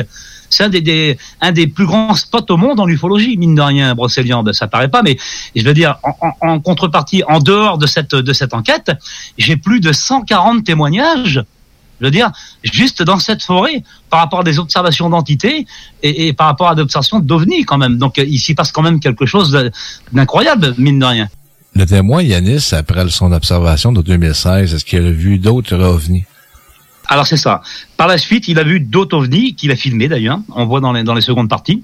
Et puis euh, là, bon, je veux pas trop spolier, c'est-à-dire euh, toute l'enquête. Là, je parle un peu de ce que j'ai déjà mis en ligne. hein. Mais par la suite, on va voir. Là, je suis en train de faire des régressions hypnotiques avec un hypnothérapeute pour justement voir un petit peu avec Yanis qu'est-ce qui serait passé encore qu'on n'aurait pas vu et peut-être que l'hypnose va peut-être nous apporter d'autres éléments, je ne sais pas, mais en tout cas, euh, Yanis, euh, c'est prévu que Yanis doit faire des, des, des, comment, des, euh, des, rédré- des régressions pardon, hypnotiques à ce moment-là. Donc, euh, ça peut être aussi euh, des éléments à prendre en compte, c'est vrai, pourquoi pas. En tout cas, c'est quelque chose qui va se faire. Mais euh, dans les autres parties, c'est-à-dire la troisième partie avec l'armée de l'ombre, hein, le titre, euh, donc je pense que tu as vu aussi, donc en allant plus loin là-dedans, à un moment donné, eh bien, j'ai euh, le témoignage euh, d'une personne évidemment qui ne doit pas euh, se faire connaître, et puis j'ai- masqué son identité. hein. C'est-à-dire que euh, il, a voulu se faire appeler Nedgar. Bon, apparemment Nedgar était un, si je raconte pas de bêtises, était un dieu mythologique euh, viking apparemment. Et donc ça a peut-être son importance là encore, hein, parce que euh, finalement c'était apparemment c'était un dieu qui était euh, qui était rebelle et qui ne se laissait pas faire. Et c'est vrai que quand on écoute le témoignage de Nedgar, eh bien, il est extrêmement important, là encore aussi, puisque Nedgar, lui, a quand même un degré d'habilitation. Il est, je dirais, allez, je vais dire caporal, hein, je vais dire une bêtise, hein, pour pas trop le, le citer. Il est, il est caporal, on va dire, d'une section qui, euh, justement, s'occupe de la sécurité externe de cette base. Donc, c'est-à-dire tout ce qui est tenant à Brocéliande, comme par hasard.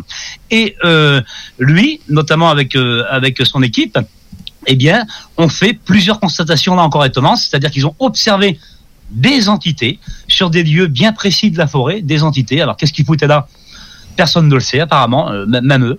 Et euh, des ovnis ont été aussi encore, comme je viens de le dire, aperçus aussi par les militaires. C'est là où c'est intéressant, parce que Nedgar nous dit bien à un moment donné que sur cette base militaire donc de Saint-Cyr-Quoiquidan, eh bien euh, tous les six mois, toute la base, et moi j'y suis allé, hein, j'y suis allé sur cette base, j'ai eu la chance de pouvoir y aller, eh bien euh, c'est une ville, hein. on, parle, on parle de quelque chose de monumental, hein, c'est pas une petite base hein, de campagne, hein. eh bien c'est une ville.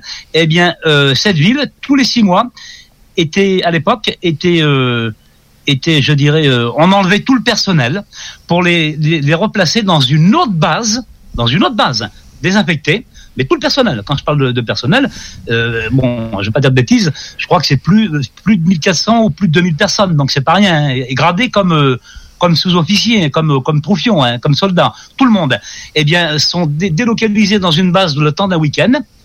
Et qu'est-ce qui se passe dans cette base-là? Personne ne le sait. Tout ce que ces gens-là savent, c'est qu'ils sont gardés par des militaires euh, avec des bérets noirs. Étonnant, des treillis noirs. Et comme dit Edgar, les bi- et pourtant il est bien placé pour le savoir, avec son degré d'habilitation, les bérets noirs, c'est pas n'importe qui, c'est pas n'importe quoi. hein. Hmm et donc, on les parque un week-end, on les a parqués un week-end. Et au bout de trois ou quatre fois, je crois que Nedgar avait réussi à récupérer, je crois que c'est un téléphone ou une caméra, parce que à chaque fois qu'ils étaient donc euh, parqués un week-end là, toute la base euh, en extérieur de, de la vraie base, hein, d'ailleurs on ne sait pas pourquoi, je viens de le dire, eh bien il y avait, on voit des ovnis, des ovnis, accrochez-vous bien, on voit des ovnis descendre dans la base et repartir au bout du- d'un quart d'heure, une demi-heure. Et ça, Nedgar l'a filmé puisque il est venu à mon contact par rapport à ça pour m'expliquer par rapport à la créature de Brocéliande que eux aussi avaient aussi ce, ce genre d'anomalie. C'est quand même incroyable ça, franchement. Près de l'observation, est-ce qu'il y a une base nucléaire? Alors non, il n'y a pas de base nucléaire à de Saint- à Saint-Cyr-Quoiquidan, mais par contre, c'est vrai, c'est-à-dire que la base de Saint-Cyr-Quoiquidan fait partie des sous-mariniers nucléaires euh, français. Voilà, donc euh, oui, il y a une corrélation quand même avec le nucléaire, c'est vrai, Yvan. Lorsqu'ils déplacent les militaires dans un autre bâtiment, est-ce que c'est euh, pour le faire taire, euh, pour pas qu'ils parlent de qu'est-ce qu'ils ont, l'expérience qu'ils ont vécu? Ah ben non, ça serait justement ça, oui, ça serait tout à fait ça.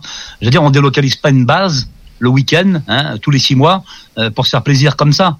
Hein, euh, et toute la base. Hein, donc, euh, à la limite, il manque que le général hein, qui, qui, qui, qui va pas avec eux. Mais euh, je veux dire, toute la base est délocalisée à un moment donné. C'est quand même étonnant. Donc, euh, et, et- le plus étonnant, c'est que les gens qui sont sur la base n'ont pas le droit d'avoir de téléphone, n'ont rien à le droit d'avoir, puisque Yanis l'a fait au bout d'un certain temps, parce que justement, ils voient ils voient des ovnis descendre et repartir de cette base, de là où ils sont où ils sont parqués. C'est ça qui est complètement fou, voyez. Donc vraiment, il y a, vraiment quelque chose qui se passe sur cette base-là. Donc je dis bien que moi, par rapport à la créature de Brocéliande, il y a vraiment une corrélation entre le phénomène Yanis et cette créature, cette base militaire quand même, et puis euh, ce qui s'y passe, notamment euh, quand les gens sont parqués. Et, et- et en plus, euh, je dirais, euh, Nedgar, donc le militaire, euh, en apporte des preuves, puisqu'il y a aussi les vidéos de ce qu'il a filmé. On le voit aussi ça dans le reportage. C'est quand même étonnant, quand même, Yvon, franchement. Si je comprends bien, il y aurait un contact entre les militaires et les extraterrestres. Alors il y en a toujours eu. Euh, euh, tu connais l'ufologie comme moi, euh, Yvon. C'est-à-dire qu'on sait très bien, d'habitude, on entend parler de ces choses-là, normalement, beaucoup du côté des États-Unis. À la limite, un peu chez vous aussi, sur vos bases militaires, donc au Canada. Mais c'est vrai qu'en France, normalement, c'était, on n'en parle pas de ça, normalement. Donc si tu allais par là, on est obligé de le penser. Puisque on se dit, il y a une créature qui tombe quand même, et puis qu'elle est reprise. Je veux dire, de l'endroit où elle tombe par rapport euh, où la base se situe, à vol d'oiseau, ça doit faire peut-être même pas 15 ou 20 kilomètres. Je veux dire, c'est quand même assez proche. Ce militaire qui vient à mon contact, parce que bon, je, voilà, ce militaire vient à mon contact et m'explique tout ça en disant, tu vois, José, tu as peut-être mis le doigt sur quelque chose parce que finalement, c'était la pièce que nous, il nous manquait en tant que militaire parce que nous aussi, on se posait des questions. Ces militaires-là, ils ont beau, je dirais, être dans des, dans des services de protection extérieurs de la base, mais ils sont pas dans le sein des saints, dans l'intérieur de la base. Donc, ils savent pas ce qui s'y passe. Par contre, ce qu'ils savent, c'est qu'il y a beaucoup de choses qui voient dans le ciel qui sont, qui sont complètement anormaux. Et donc, euh, oui, on peut, on peut dire, on peut le penser, qu'il est probable, et je le dis, bon, j'en ai pas encore la preuve, mais je peux le dire, il y a quand même une relation entre ces entités et peut-être euh, des gens, donc des, des militaires de cette base-là. Quand même, on peut faire le rapprochement à un moment donné. C'est, il y a trop de pièces qui, qui nous tend, qui nous tend vers ça quand même. Ils vont à un moment donné. Nous, au Canada, sur le côté militaire, c'est le silence total, c'est, ils tiennent ça beaucoup, beaucoup secret. Euh, on voit J'ai vu dans, dans des vidéos en France qu'on voit souvent des ovnis près des bases nucléaires. Est-ce qu'ils se servent de l'énergie nucléaire pour faire fonctionner leur vaisseau? Un peu euh, comme euh, on peut constater aux États-Unis aussi, euh, les bases militaires avec nucléaire, des missiles nucléaires comme à Plattsburgh, ils ont eu des visites d'ovnis. Bien sûr, et ça, ça, ça, a toujours été. Mais en même temps, on, on, on dit, bah, tu laisses sous-entendre que peut-être qu'ils visiteraient ces, ces, comment, ces centrales, peut-être pour récupérer de l'énergie. Personnellement, je ne le pense pas. Dans mes travaux, il euh, n'y a rien qui me laisse pencher vers là. Pour moi, c'est, ça serait faire un, raccourci justement. Il faut prendre une, quelque chose en considération. Alors, on parle de militaires sur cette, de, pardon, de nucléaire sur cette base-là, mais les sous-mariniers sont à l'Orient. Donc l'Orient euh, Van, euh, c'est pas à côté non plus. Bon, c'est pas loin, mais je veux dire, ça n'a rien à voir avec la base. Mais par contre, c'est vrai que ça dépend de la base des sous-mariniers. Mais les sous-marins ne sont pas là. Donc, il n'y a rien de nucléaire sur cette base-là. Vous voyez? Donc, ça, c'est justement, ça n'a rien à voir. Mais pour répondre à ce que vous dites. C'est-à-dire qu'à un moment donné, on voit bien qu'à travers le monde, des ovnis ont, ont survolé des bases nucléaires, évidemment. Mais si on regarde de plus près, finalement, toutes les bases qui sont surveillées par des ovnis, ce sont des bases, enfin, des, sites, pardon, nucléaires qui, qui sont, je pourrais dire, défectueux en général, ce sont toujours des, des, comment, des euh, centrales nucléaires en fin de carrière. Par exemple, nous, on a une centrale qui est en fin de carrière, qui aurait dû être arrêtée depuis 20 ou 30 ans. Elle a été d'ailleurs depuis peu, mais elle a été beaucoup visitée. C'est une des centrales qui était la plus visitée par des ovnis en France. C'était la centrale de Fessenheim. Pourquoi? Parce que je viens de le dire, c'était une base qui était déjà défectueuse. Et il y a longtemps qu'on aurait dû arrêter. Alors, est-ce qu'ils viennent pas surveiller justement parce que justement parce que à un moment donné, peut-être que les réacteurs, euh, on peut avoir un gros pépin avec ça. C'est quand même étonnant parce que toutes les bases sont surveillées par les ovnis, mais je veux dire, il y a quand même, il y a quand même des bases qui sont plus surveillées que d'autres à un moment donné. Et, comme par hasard, j'en ai fait la constatation, eh bien, ces bases-là, ces bases-là sont des bases pourrites entre guillemets. C'est-à-dire qu'à un moment donné, il y a longtemps qu'on aurait dû les arrêter. C'est étonnant, ça, non? D'après toi, ça serait juste une curiosité qui viendrait voir les centrales nucléaires, ou bien euh, c'est plutôt euh, la crainte d'une d'une catastrophe ben, il y a les deux. Alors il y a les deux cas de figure.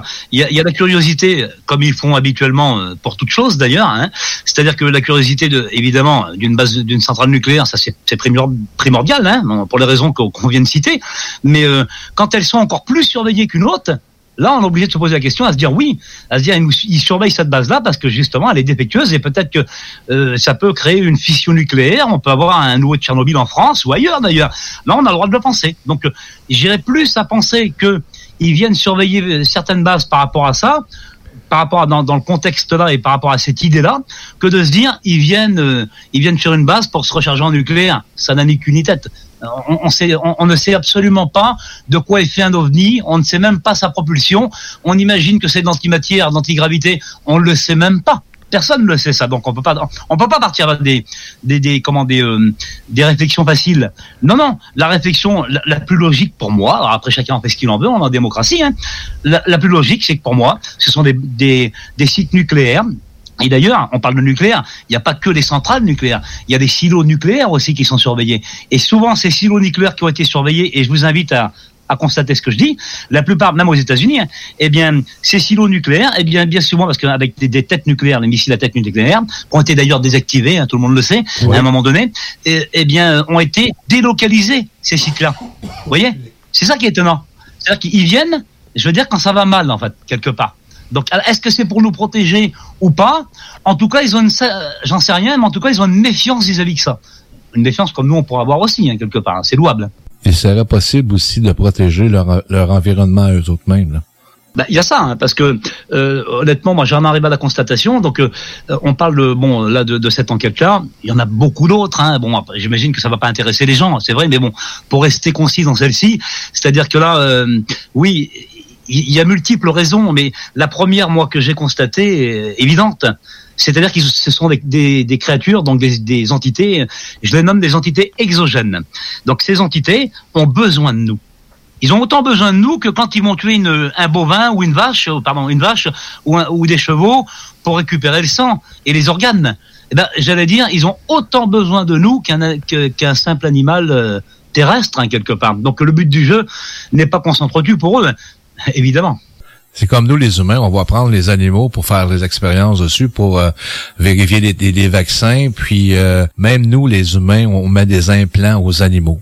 C'est ça, c'est tout le temps ça. D'ailleurs, ce qui est intéressant à dire, à dire aux auditeurs, auditrices qui nous écoutent aujourd'hui, et ce qui est vraiment intéressant à, à savoir, c'est-à-dire que l'ufologie, tout tourne autour de la de la biologie.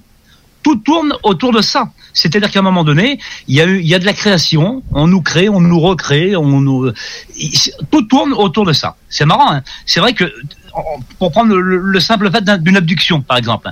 Une abduction, on sait très bien, maintenant on le sait par rapport aux, témoins multiples à travers le monde, qu'une abduction c'est quoi? Eh ben, on se fait embarquer dans un ovni et puis on est sur une table d'opération et on se fait charcuter. D'ailleurs, tout le temps déjà, contre notre gré. Il n'y a aucun humain qui a dit oui, euh, emmenez-moi, euh, faites-moi du mal ou ceci, cela. Jamais. C'est toujours contre notre gré. Ils nous demandent pas, hein, pas du tout de, de, consentement mutuel à un moment donné, hein. puisqu'on parle quand même aussi là en abduction. Il y a des viols aussi. Il y a des femmes qui se font violer à un moment donné, qui se font violer dans leur chambre, qui se font violer dans par exemple dans un ovni, hein, entre guillemets. Donc c'est pour ça que j'ai noté la dark ufologie, parce que si on met tout bout à bout finalement quelque part, l'ufologie mondiale. Et on se dit, tiens, bon, il y a, y a des adductés, il y a des contactés, il y a des gens qui visent ça, il y a des, il y a des implantés, il y a des, des créatures, euh, des créatures qu'on ne connaît pas, il y a plein de choses. Bon, si on met bout à bout, eh ben, on se rend compte qu'au final, euh, il n'y a pas grand-chose de positif dans l'histoire, hein, puisque d'abord, il n'y a rien de positif. Merci José pour cet entretien. Ce fut euh, grandement apprécié et, faire connaître une nouvelle ufologie au Québec. Oui, effectivement. Merci José pour ton entrevue. Euh, Yvon, nous allons euh, écouter la bande euh, sonore euh, originale du témoin, juste une partie, qui nous explique justement sa rencontre sur la route.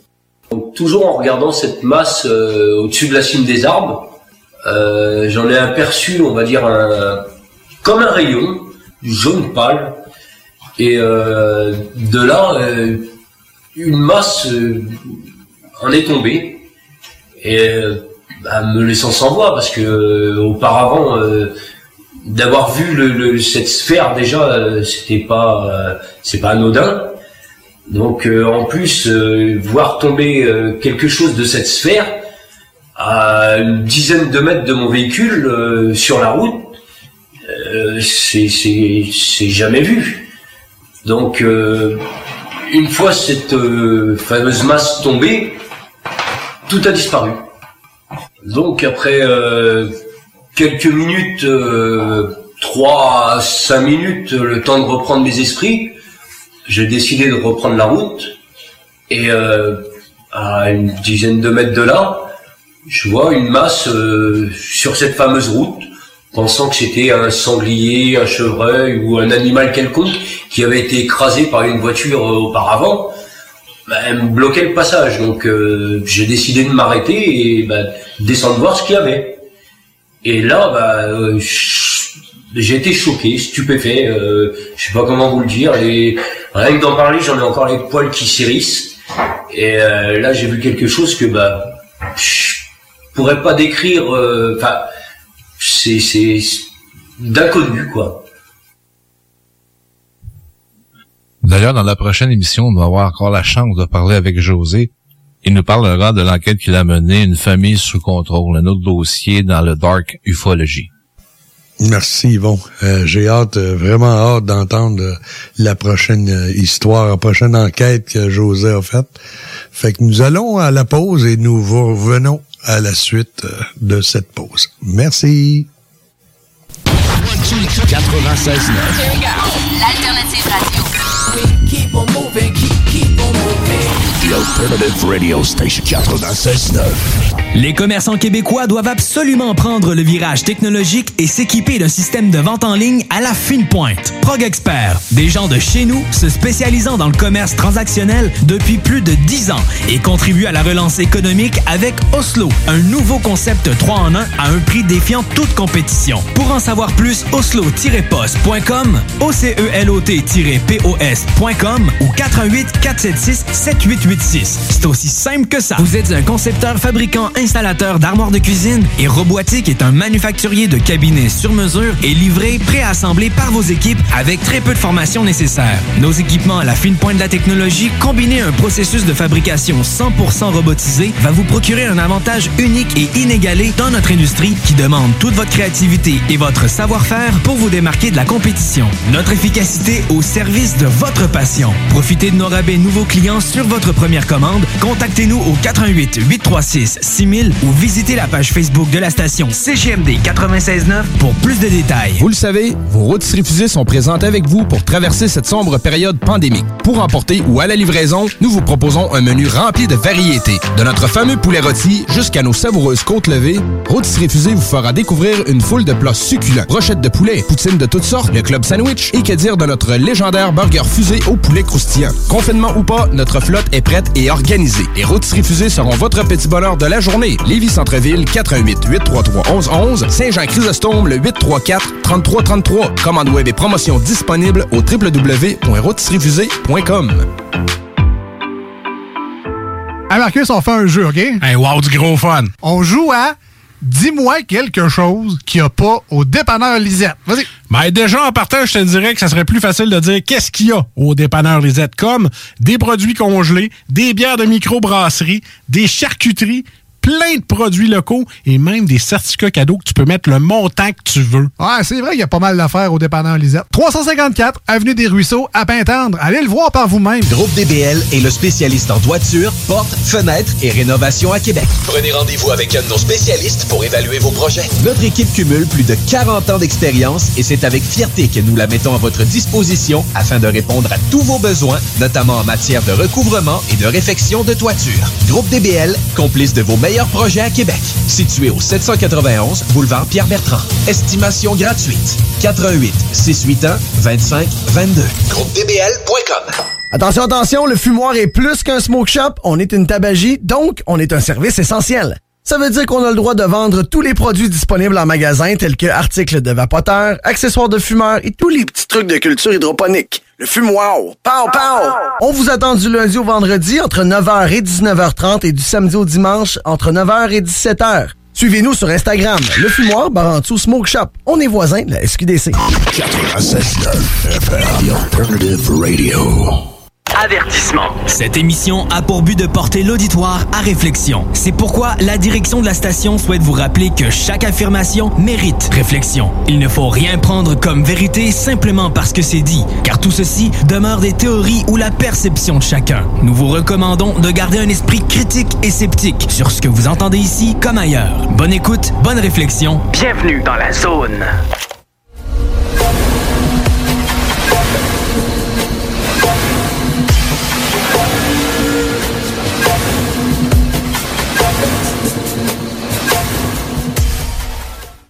Bonjour, madame. Bon, nous voilà de retour de, la pause. Alors, j'aimerais vous parler, le- je, vais faire euh, moi-même le- les capsules euh, UFO Bando, notre ami Ricardo, euh, à cause du confinement, vous comprendrez qu'il doit être, euh, rester à la maison, il n'a pas les capacités là, techniques pour pouvoir produire quelque chose pour l'instant, mais euh, aussitôt ça va être le confinement, va être un peu levé, mais on va pouvoir euh, compter sur lui. Euh, Ça va être grand plaisir.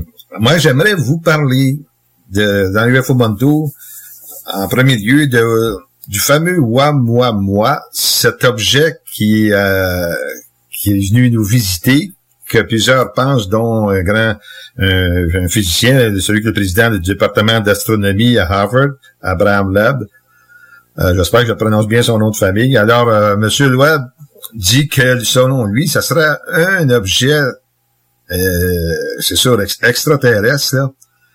Euh, c'est sûr c'est extraterrestre à l'extérieur de la Terre, mais plutôt euh, l'objet interstellaire qui pourrait être qu'on- appelé euh, quelque chose qui, pourrais bien dire, euh, un objet, un vaisseau peut-être extraterrestre. Je m'excuse de l'hésitation, là.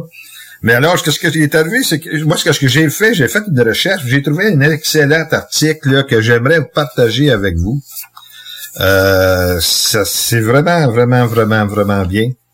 Je vais le lire, mais je sais, je m'excuse peu peut-être la longueur, mais c'est très, très intéressant.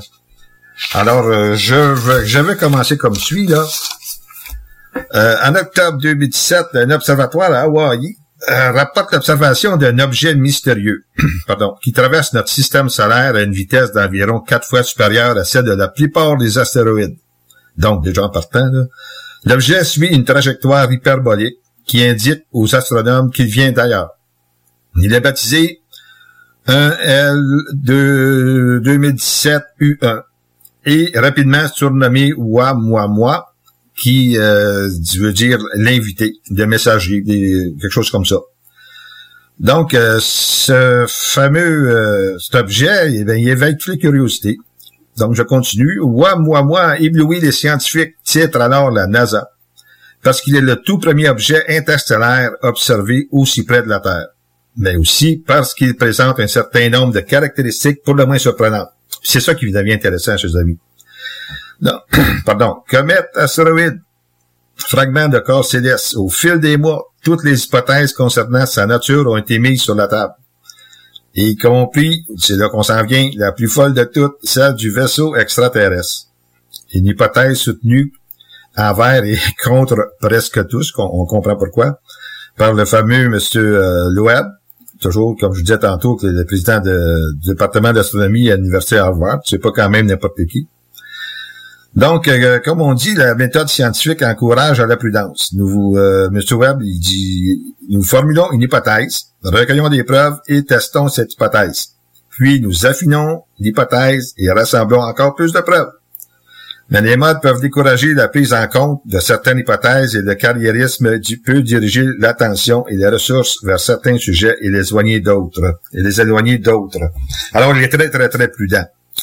Mais on se, il, fait euh, référence, euh, en fin de compte, euh, en 2015, il y avait une, Madame Hélène Stofan, qui était alors était scientifique en chef à la NASA, elle déclara, elle déclara de l'occasion d'un événement public, elle s'attendait à ce que des preuves de l'existence d'une vie au-delà de la Terre soient trouvées dans à peu près deux à trois décennies.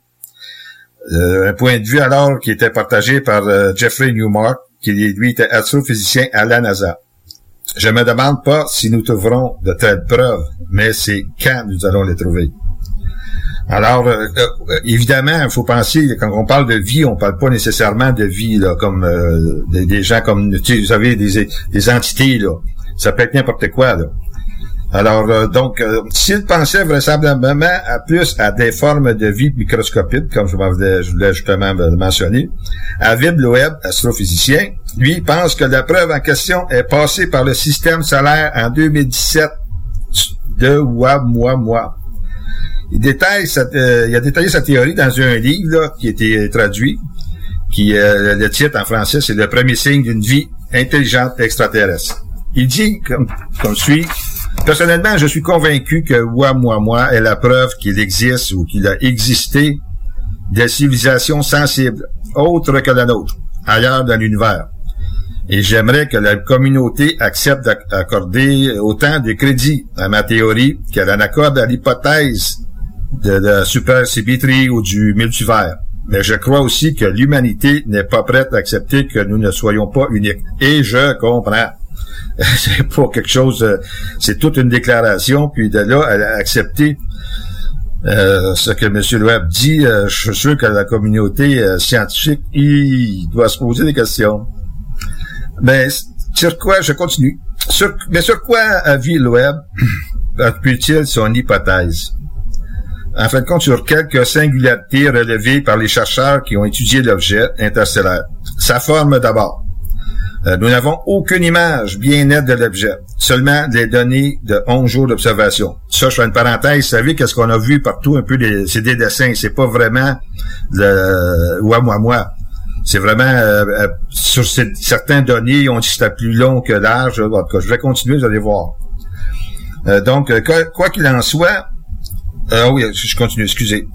avant que l'objet s'éloigne trop de la Terre par plusieurs télescopes, précise David Webb, ils ont pu voir que la luminosité de Oumuamua varie d'un facteur 10 toutes les 8 heures. Euh, de quoi conclure que l'objet est bien plus long que large. Certains ont d'abord parlé de forme de cigare. Puis les données ont orienté de manière statistiquement bien plus probable vers une forme de disque. Intéressant, mes amis.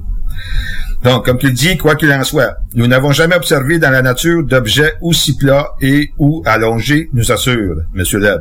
Et c'est sans parler du fait que Oumuamua était aussi au moins dix fois plus brillant que n'importe quel astéroïde ou comète de taille similaire. Mais il y a un certain nombre d'explications qui ont été avancées, mais quand même, euh, ce que lui dit comme euh, comment on bien dire comme quoi c'était c'est un objet quand même euh, assez singulier là qu'on qu'on retrouve pas il a mis quelques quelques je dirais hypothèses pas hypothèses mais euh, des données qui, pu, ont pu constater dans les sciences, comme euh, la première qui dit que la, trajectoire, c'est une trajectoire qui défie les lois de la physique. Alors, M. Loeb de dire s'il y avait eu que cela, je serais passé à autre chose, nous confie M. Loeb. Mais il y avait aussi l'anomalie de trajectoire qui apparaît dans les données recueillies par les astronomes.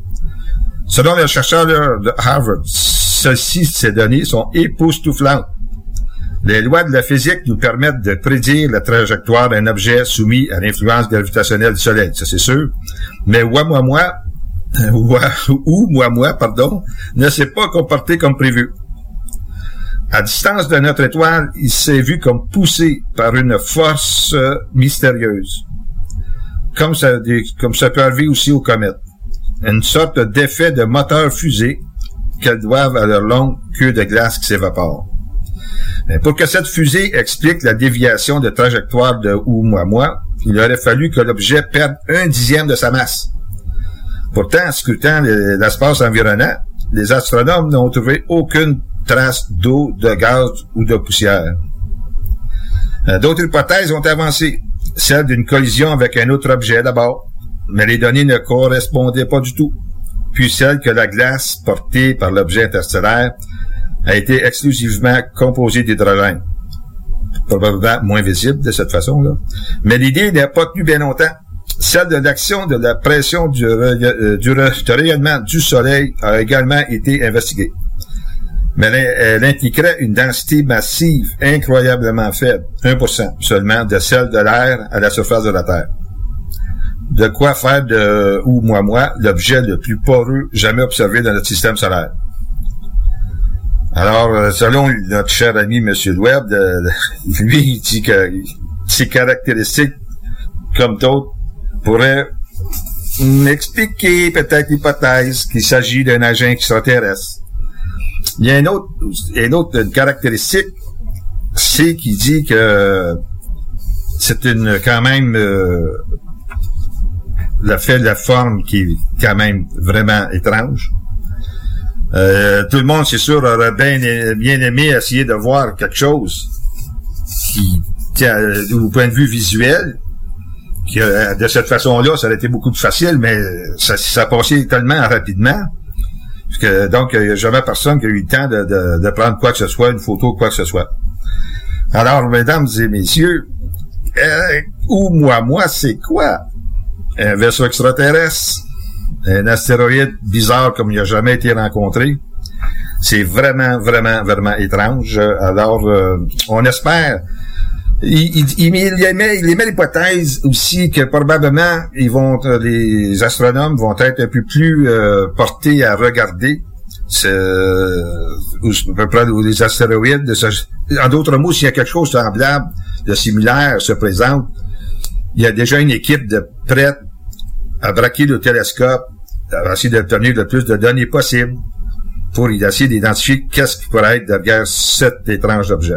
Alors, c'est ça pour euh, ou moi moi. Alors, je vous reviens, euh, je viens encore pour un autre, euh, un autre sujet. Le deuxième sujet, qui est l'affaire du col de Diatlov. C'est un cas, c'est un cas qui a fait des manchettes dernièrement, car une équipe de scientifiques, scientifiques en est venue à la conclusion que c'était une mini-avalanche.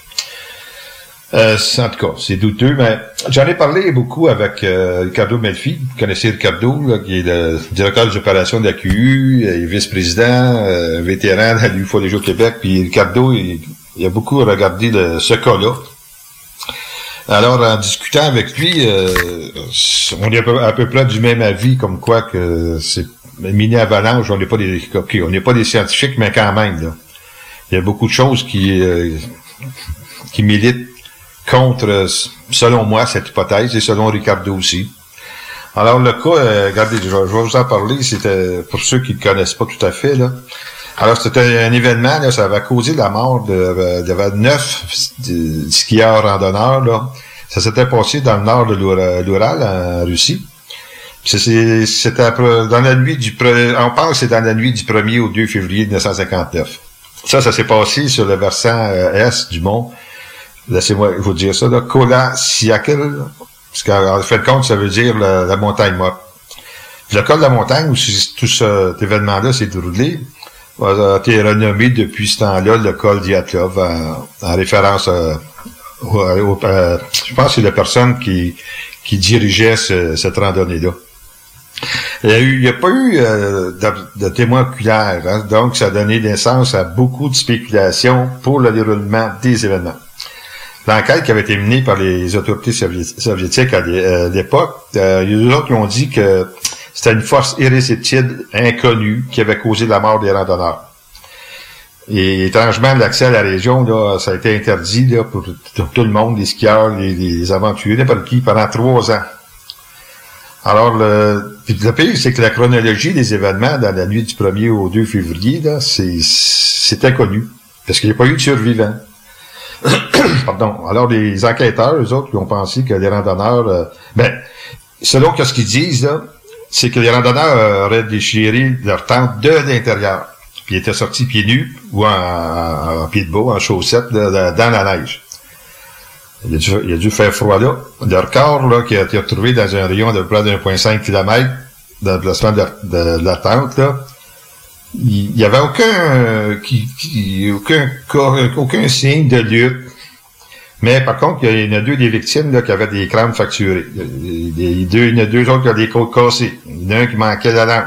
Les yeux de l'une d'entre elles, là, ils étaient pas là, disparus. Puis il y a quatre autres euh, victimes qui ont été retrouvées un peu plus tard, puis les autres ont fait l'objet d'une expertise physico-technique par la Russie, puis qui ont dit que les habits de deux d'entre elles, étrangement, là, présentaient des niveaux élevés de radiation dus, selon eux, à la poussière radioactive qui serait, tom- serait tombée de l'atmosphère. Ou peut-être qu'ils ont, euh, manipulé des substances radioactives sur le lieu de travail, mais, il n'y en avait pas de substances radioactives avec eux autres. Alors, euh, pour continuer, le parquet général de Russie, euh, le 31 janvier 2019, a annoncé la réouverture de l'enquête. Puis il, avait, il étudiait trois hypothèses. Mais ces hypo- ces hypothèses-là, là, c'était toutes liées à des phénomènes euh, météorologiques.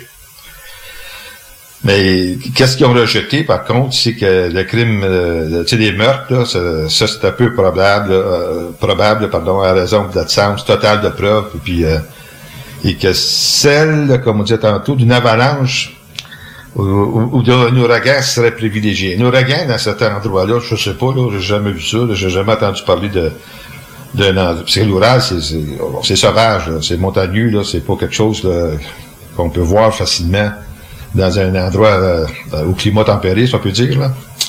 Ben là, il y a une nouvelle inspection qui a eu lieu là, sur le lieu de l'accident, euh, a été faite en mars 2019. Puis encore une fois, ils ont examiné les blessures des victimes pour essayer de trouver l'origine de ça, qu'est-ce qui est arrivé.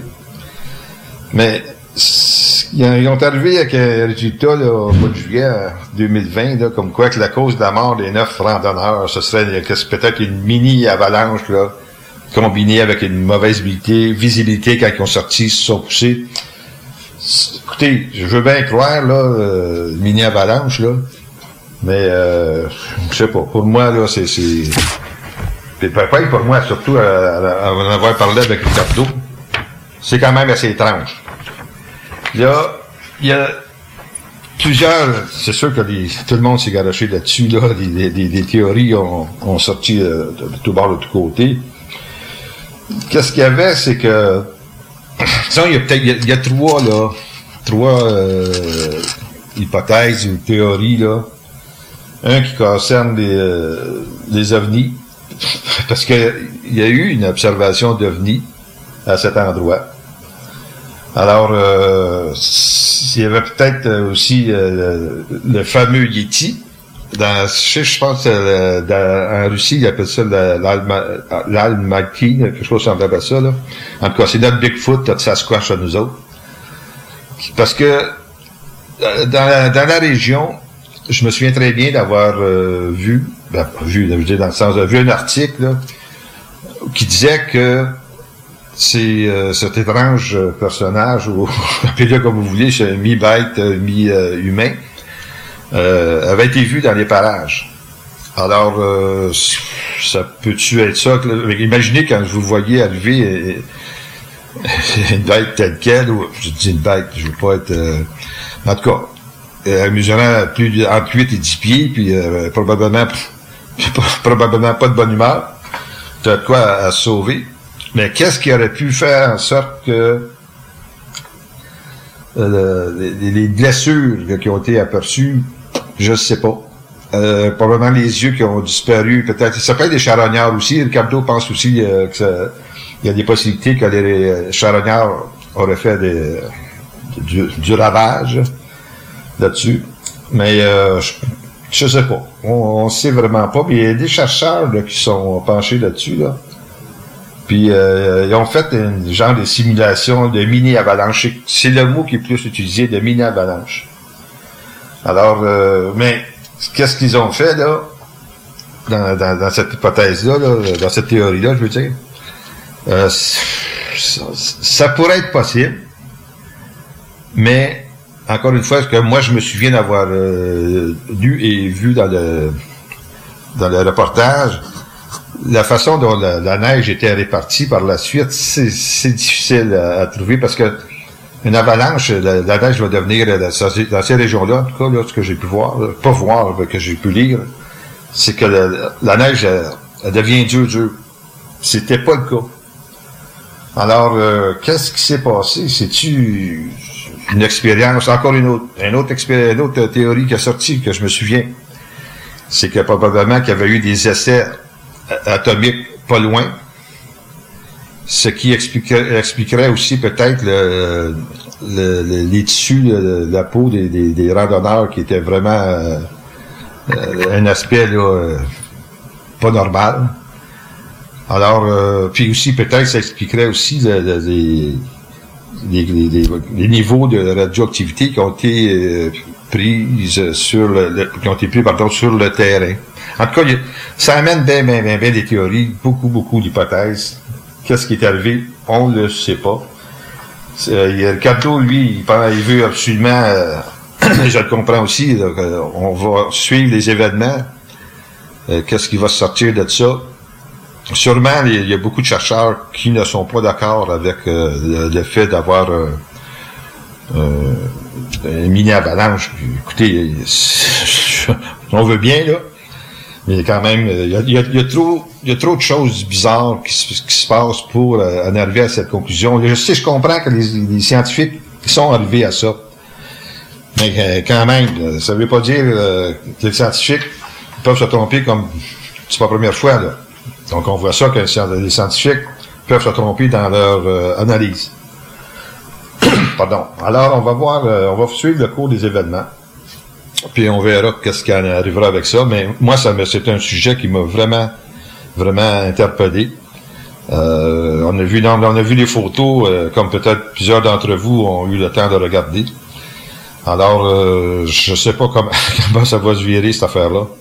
Mais c'est vraiment très, très, très étrange. Alors, euh, nous allons passer à un mini-sujet. Bon, le dernier petit sujet, c'est un sujet euh, assez spécial. Vous allez en convenir. En fin de compte, euh, c'est... Savez-vous ou saviez-vous qu'il y a eu un crash d'OVNI avec une personne enlevée qui était à l'intérieur? C'est quand même assez spécial. Alors, ça euh, ça s'est passé à l'été en 1971 en Californie. Je vais vous en parler juste un petit peu parce que toute l'histoire complète va être dans le journal UFO Mondo que Ricardo est en train d'écrire euh, et de monter. Donc, c'était un, un- été, un ciel d'été euh, en 1971, euh, près de, en Californie, tout près de la base, euh, je pense l'Air Force de Edward. Puis il y avait un monsieur qui s'appelle, une dame, pardon, qui s'appelle Debbie Clayton, qui demeurait pas loin. Alors, elle était à l'extérieur, puis elle a entendu un, bruit comme un, tonnerre. Puis, euh, ça, comme une, un genre de mélange de tonnerre, d'explosion, là, que ça se demandait bien qu'est-ce que c'était. Alors, euh, elle est rentrée dans la maison, elle a trouvé aussi ses voisins, ils étaient dans la rue, euh, regardaient un peu partout pour savoir qu'est-ce qui se passait, les chiens jappaient. En tout cas, c'était la totale. Là, ils ont vu la fumée sortir, qui était pas loin de la base, Edward, puis avec des craquements. Puis les autres pensaient que ça peut-être ça venait euh, du feu. Là, ils ont pensé que ça peut être un avion qui s'est écrasé. Fait que euh, euh, sa curiosité, hein, ça, ça, ça a levé, long. Puis toutes les, autres personnes alentour. Alors, qu'est-ce qu'ils ont vu? Ben, ça n'était pas un avion normal. Puis c'est une expérience qu'ils oublieront jamais. Donc, ce qu'ils ont vu, c'est pas compliqué. Ils, ont vu que pas loin de la base, il y avait qu'est-ce que Clayton, euh, David Clayton décrit comme euh, un genre d'appareil qui semblait un champignon. Euh, puis était, c'était gris, un gris, comment on pourrait dire, mort. Puis qu'il y avait quand même des lumières vertes qui flashaient alentour. Le, a- elle, selon elle, elle a noté que la texture, euh, c'était weird un peu. Là. C'était, c'était comme, euh, comment dire en français, là, euh, smooth, là, c'était euh, comme euh, une texture molle un peu. Puis euh, il n'y avait pas de, d'indication, euh, même pas de soudure de, de, de, de, porte, de fenêtre. En tout cas, c'est comme ça avait été fait dans un- une pièce uniforme. Là. Euh, c'est sûr, euh, ça, avait été endommagé quand ça avait craché, si on peut dire. Mais l'affaire qui est bizarre, c'est qu'elle a noté qu'il y avait des petits humanoïdes gris, minces, sur le sol. Mais le pire de tout ça, c'est qu'elle a vu une femme debout, habillée de rose, qui se demandait, mon doux, qu'est-ce que, je suis en train de faire là? Ce que je suis? Mais ça n'a pas été long que les autorités euh, sont arrivées. Tout le monde a dû partir. euh, personne été capable de rester là. Mais cette femme-là a été retracée par un enquêteur, un ufologue. Alors, cet ufologue-là a parlé à cette dame. Elle ne se souvient de rien, mais il lui a suggéré d'aller en hypnose. Et là, c'est là qu'elle s'est souvenue, et l'histoire est vraiment assez spéciale. Alors, je vous invite, à, je suis pas fin, hein, je vous invite à lire tout ça, ça dans le prochain journal UFO Mondo. Et nous, je vous remercie de cette petite capsule et de ces trois sujets. Vous avez été très attentifs. Merci beaucoup. Nous voilà rendus à la fin de l'émission. Merci d'avoir été là. Euh, C'était vraiment excessivement intéressant l'entrevue avec José. J'ai bien hâte prochain pour, pour la suite. Alors, euh, restez, euh, on vous revoit le mois prochain et merci beaucoup d'avoir été là. Merci André, merci Yvon. Merci, Bienvenue.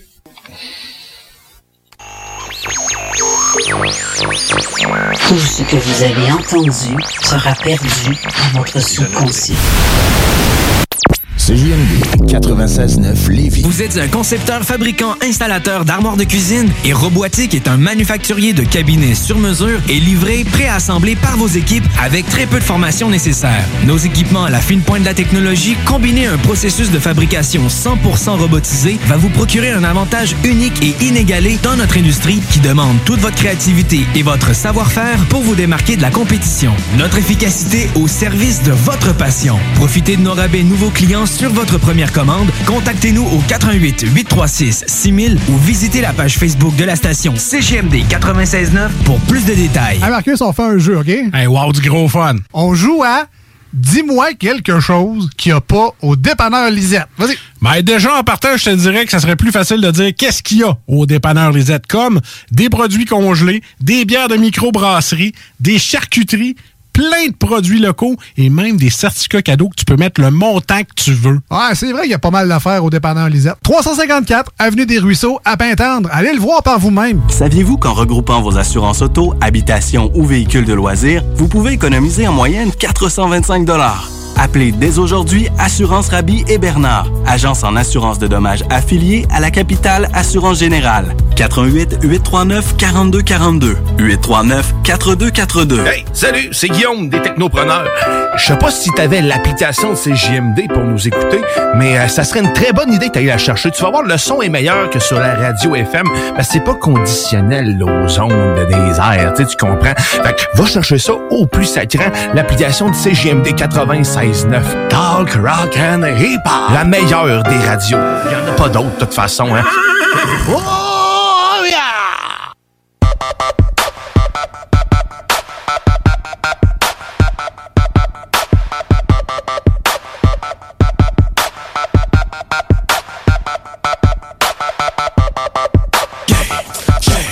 Oh, ups, in between, churning babies. Right about now, it's your boy, you heard, back again. DJ Manny, fresh, fresh, fresh, fresh. Yeah, fresh, fresh, fresh, fresh. Uh, fresh, fresh, fresh. Fresh, fresh, fresh, fresh. Step up to the mic, dude. Do what you do. Ladies and gentlemen, what you have here is brought to you courtesy of the young man, Young Carter, and the great man, Manny Fresh. So what I want y'all out there to do for me is say this. Say go DJ. Cause that's my DJ. Say go DJ. Cause that's my DJ. Say go DJ. Cause that's my DJ. Say go DJ. 101. The hottest, hottest under the sun. I come from under the Tommy. The Tommy, you come from under your garment, your chest and your arm hit. Pow, one to the head. Now you know heat. Now you know I play it like a pro in the game. Nah, better yet, a better in the Hall of Fame. I got that medicine, I'm better than all the names. Hey, is Cash Money Records, man, a lawless game. Put some water on the track, fresh for all this flame. Wear a helmet when you bang it, man, and guard your brain. Cause the flow is spasmodic, what they call insane. They ain't even the homeboy aim, I get dope, boy. And you already know that pimpin' 18, I'm living young and show that Bentley. Stun on my paw, so you know that's in me. Got in my mentor, so don't go down with me. Up DJ, cause that's my DJ. Say go DJ, cause that's my DJ. This is the up DJ, cause that's my DJ. Say go DJ, cause that's my, cause that's my. Cause that's my DJ. This is the DJ, cause that's my DJ.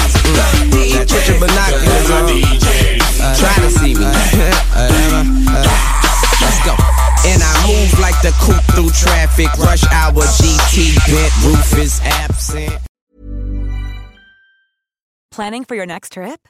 Elevate your travel style with Quince. Quince has all the jet setting essentials you'll want for your next getaway, like European linen, premium luggage options, buttery soft Italian leather bags, and so much more. And is all priced at 50 to 80% less than similar brands. Plus, Quince only works with factories that use safe and ethical manufacturing practices. Pack your bags with high-quality essentials you'll be wearing for vacations to come with Quince. Go to quince.com slash pack for free shipping and 365-day returns.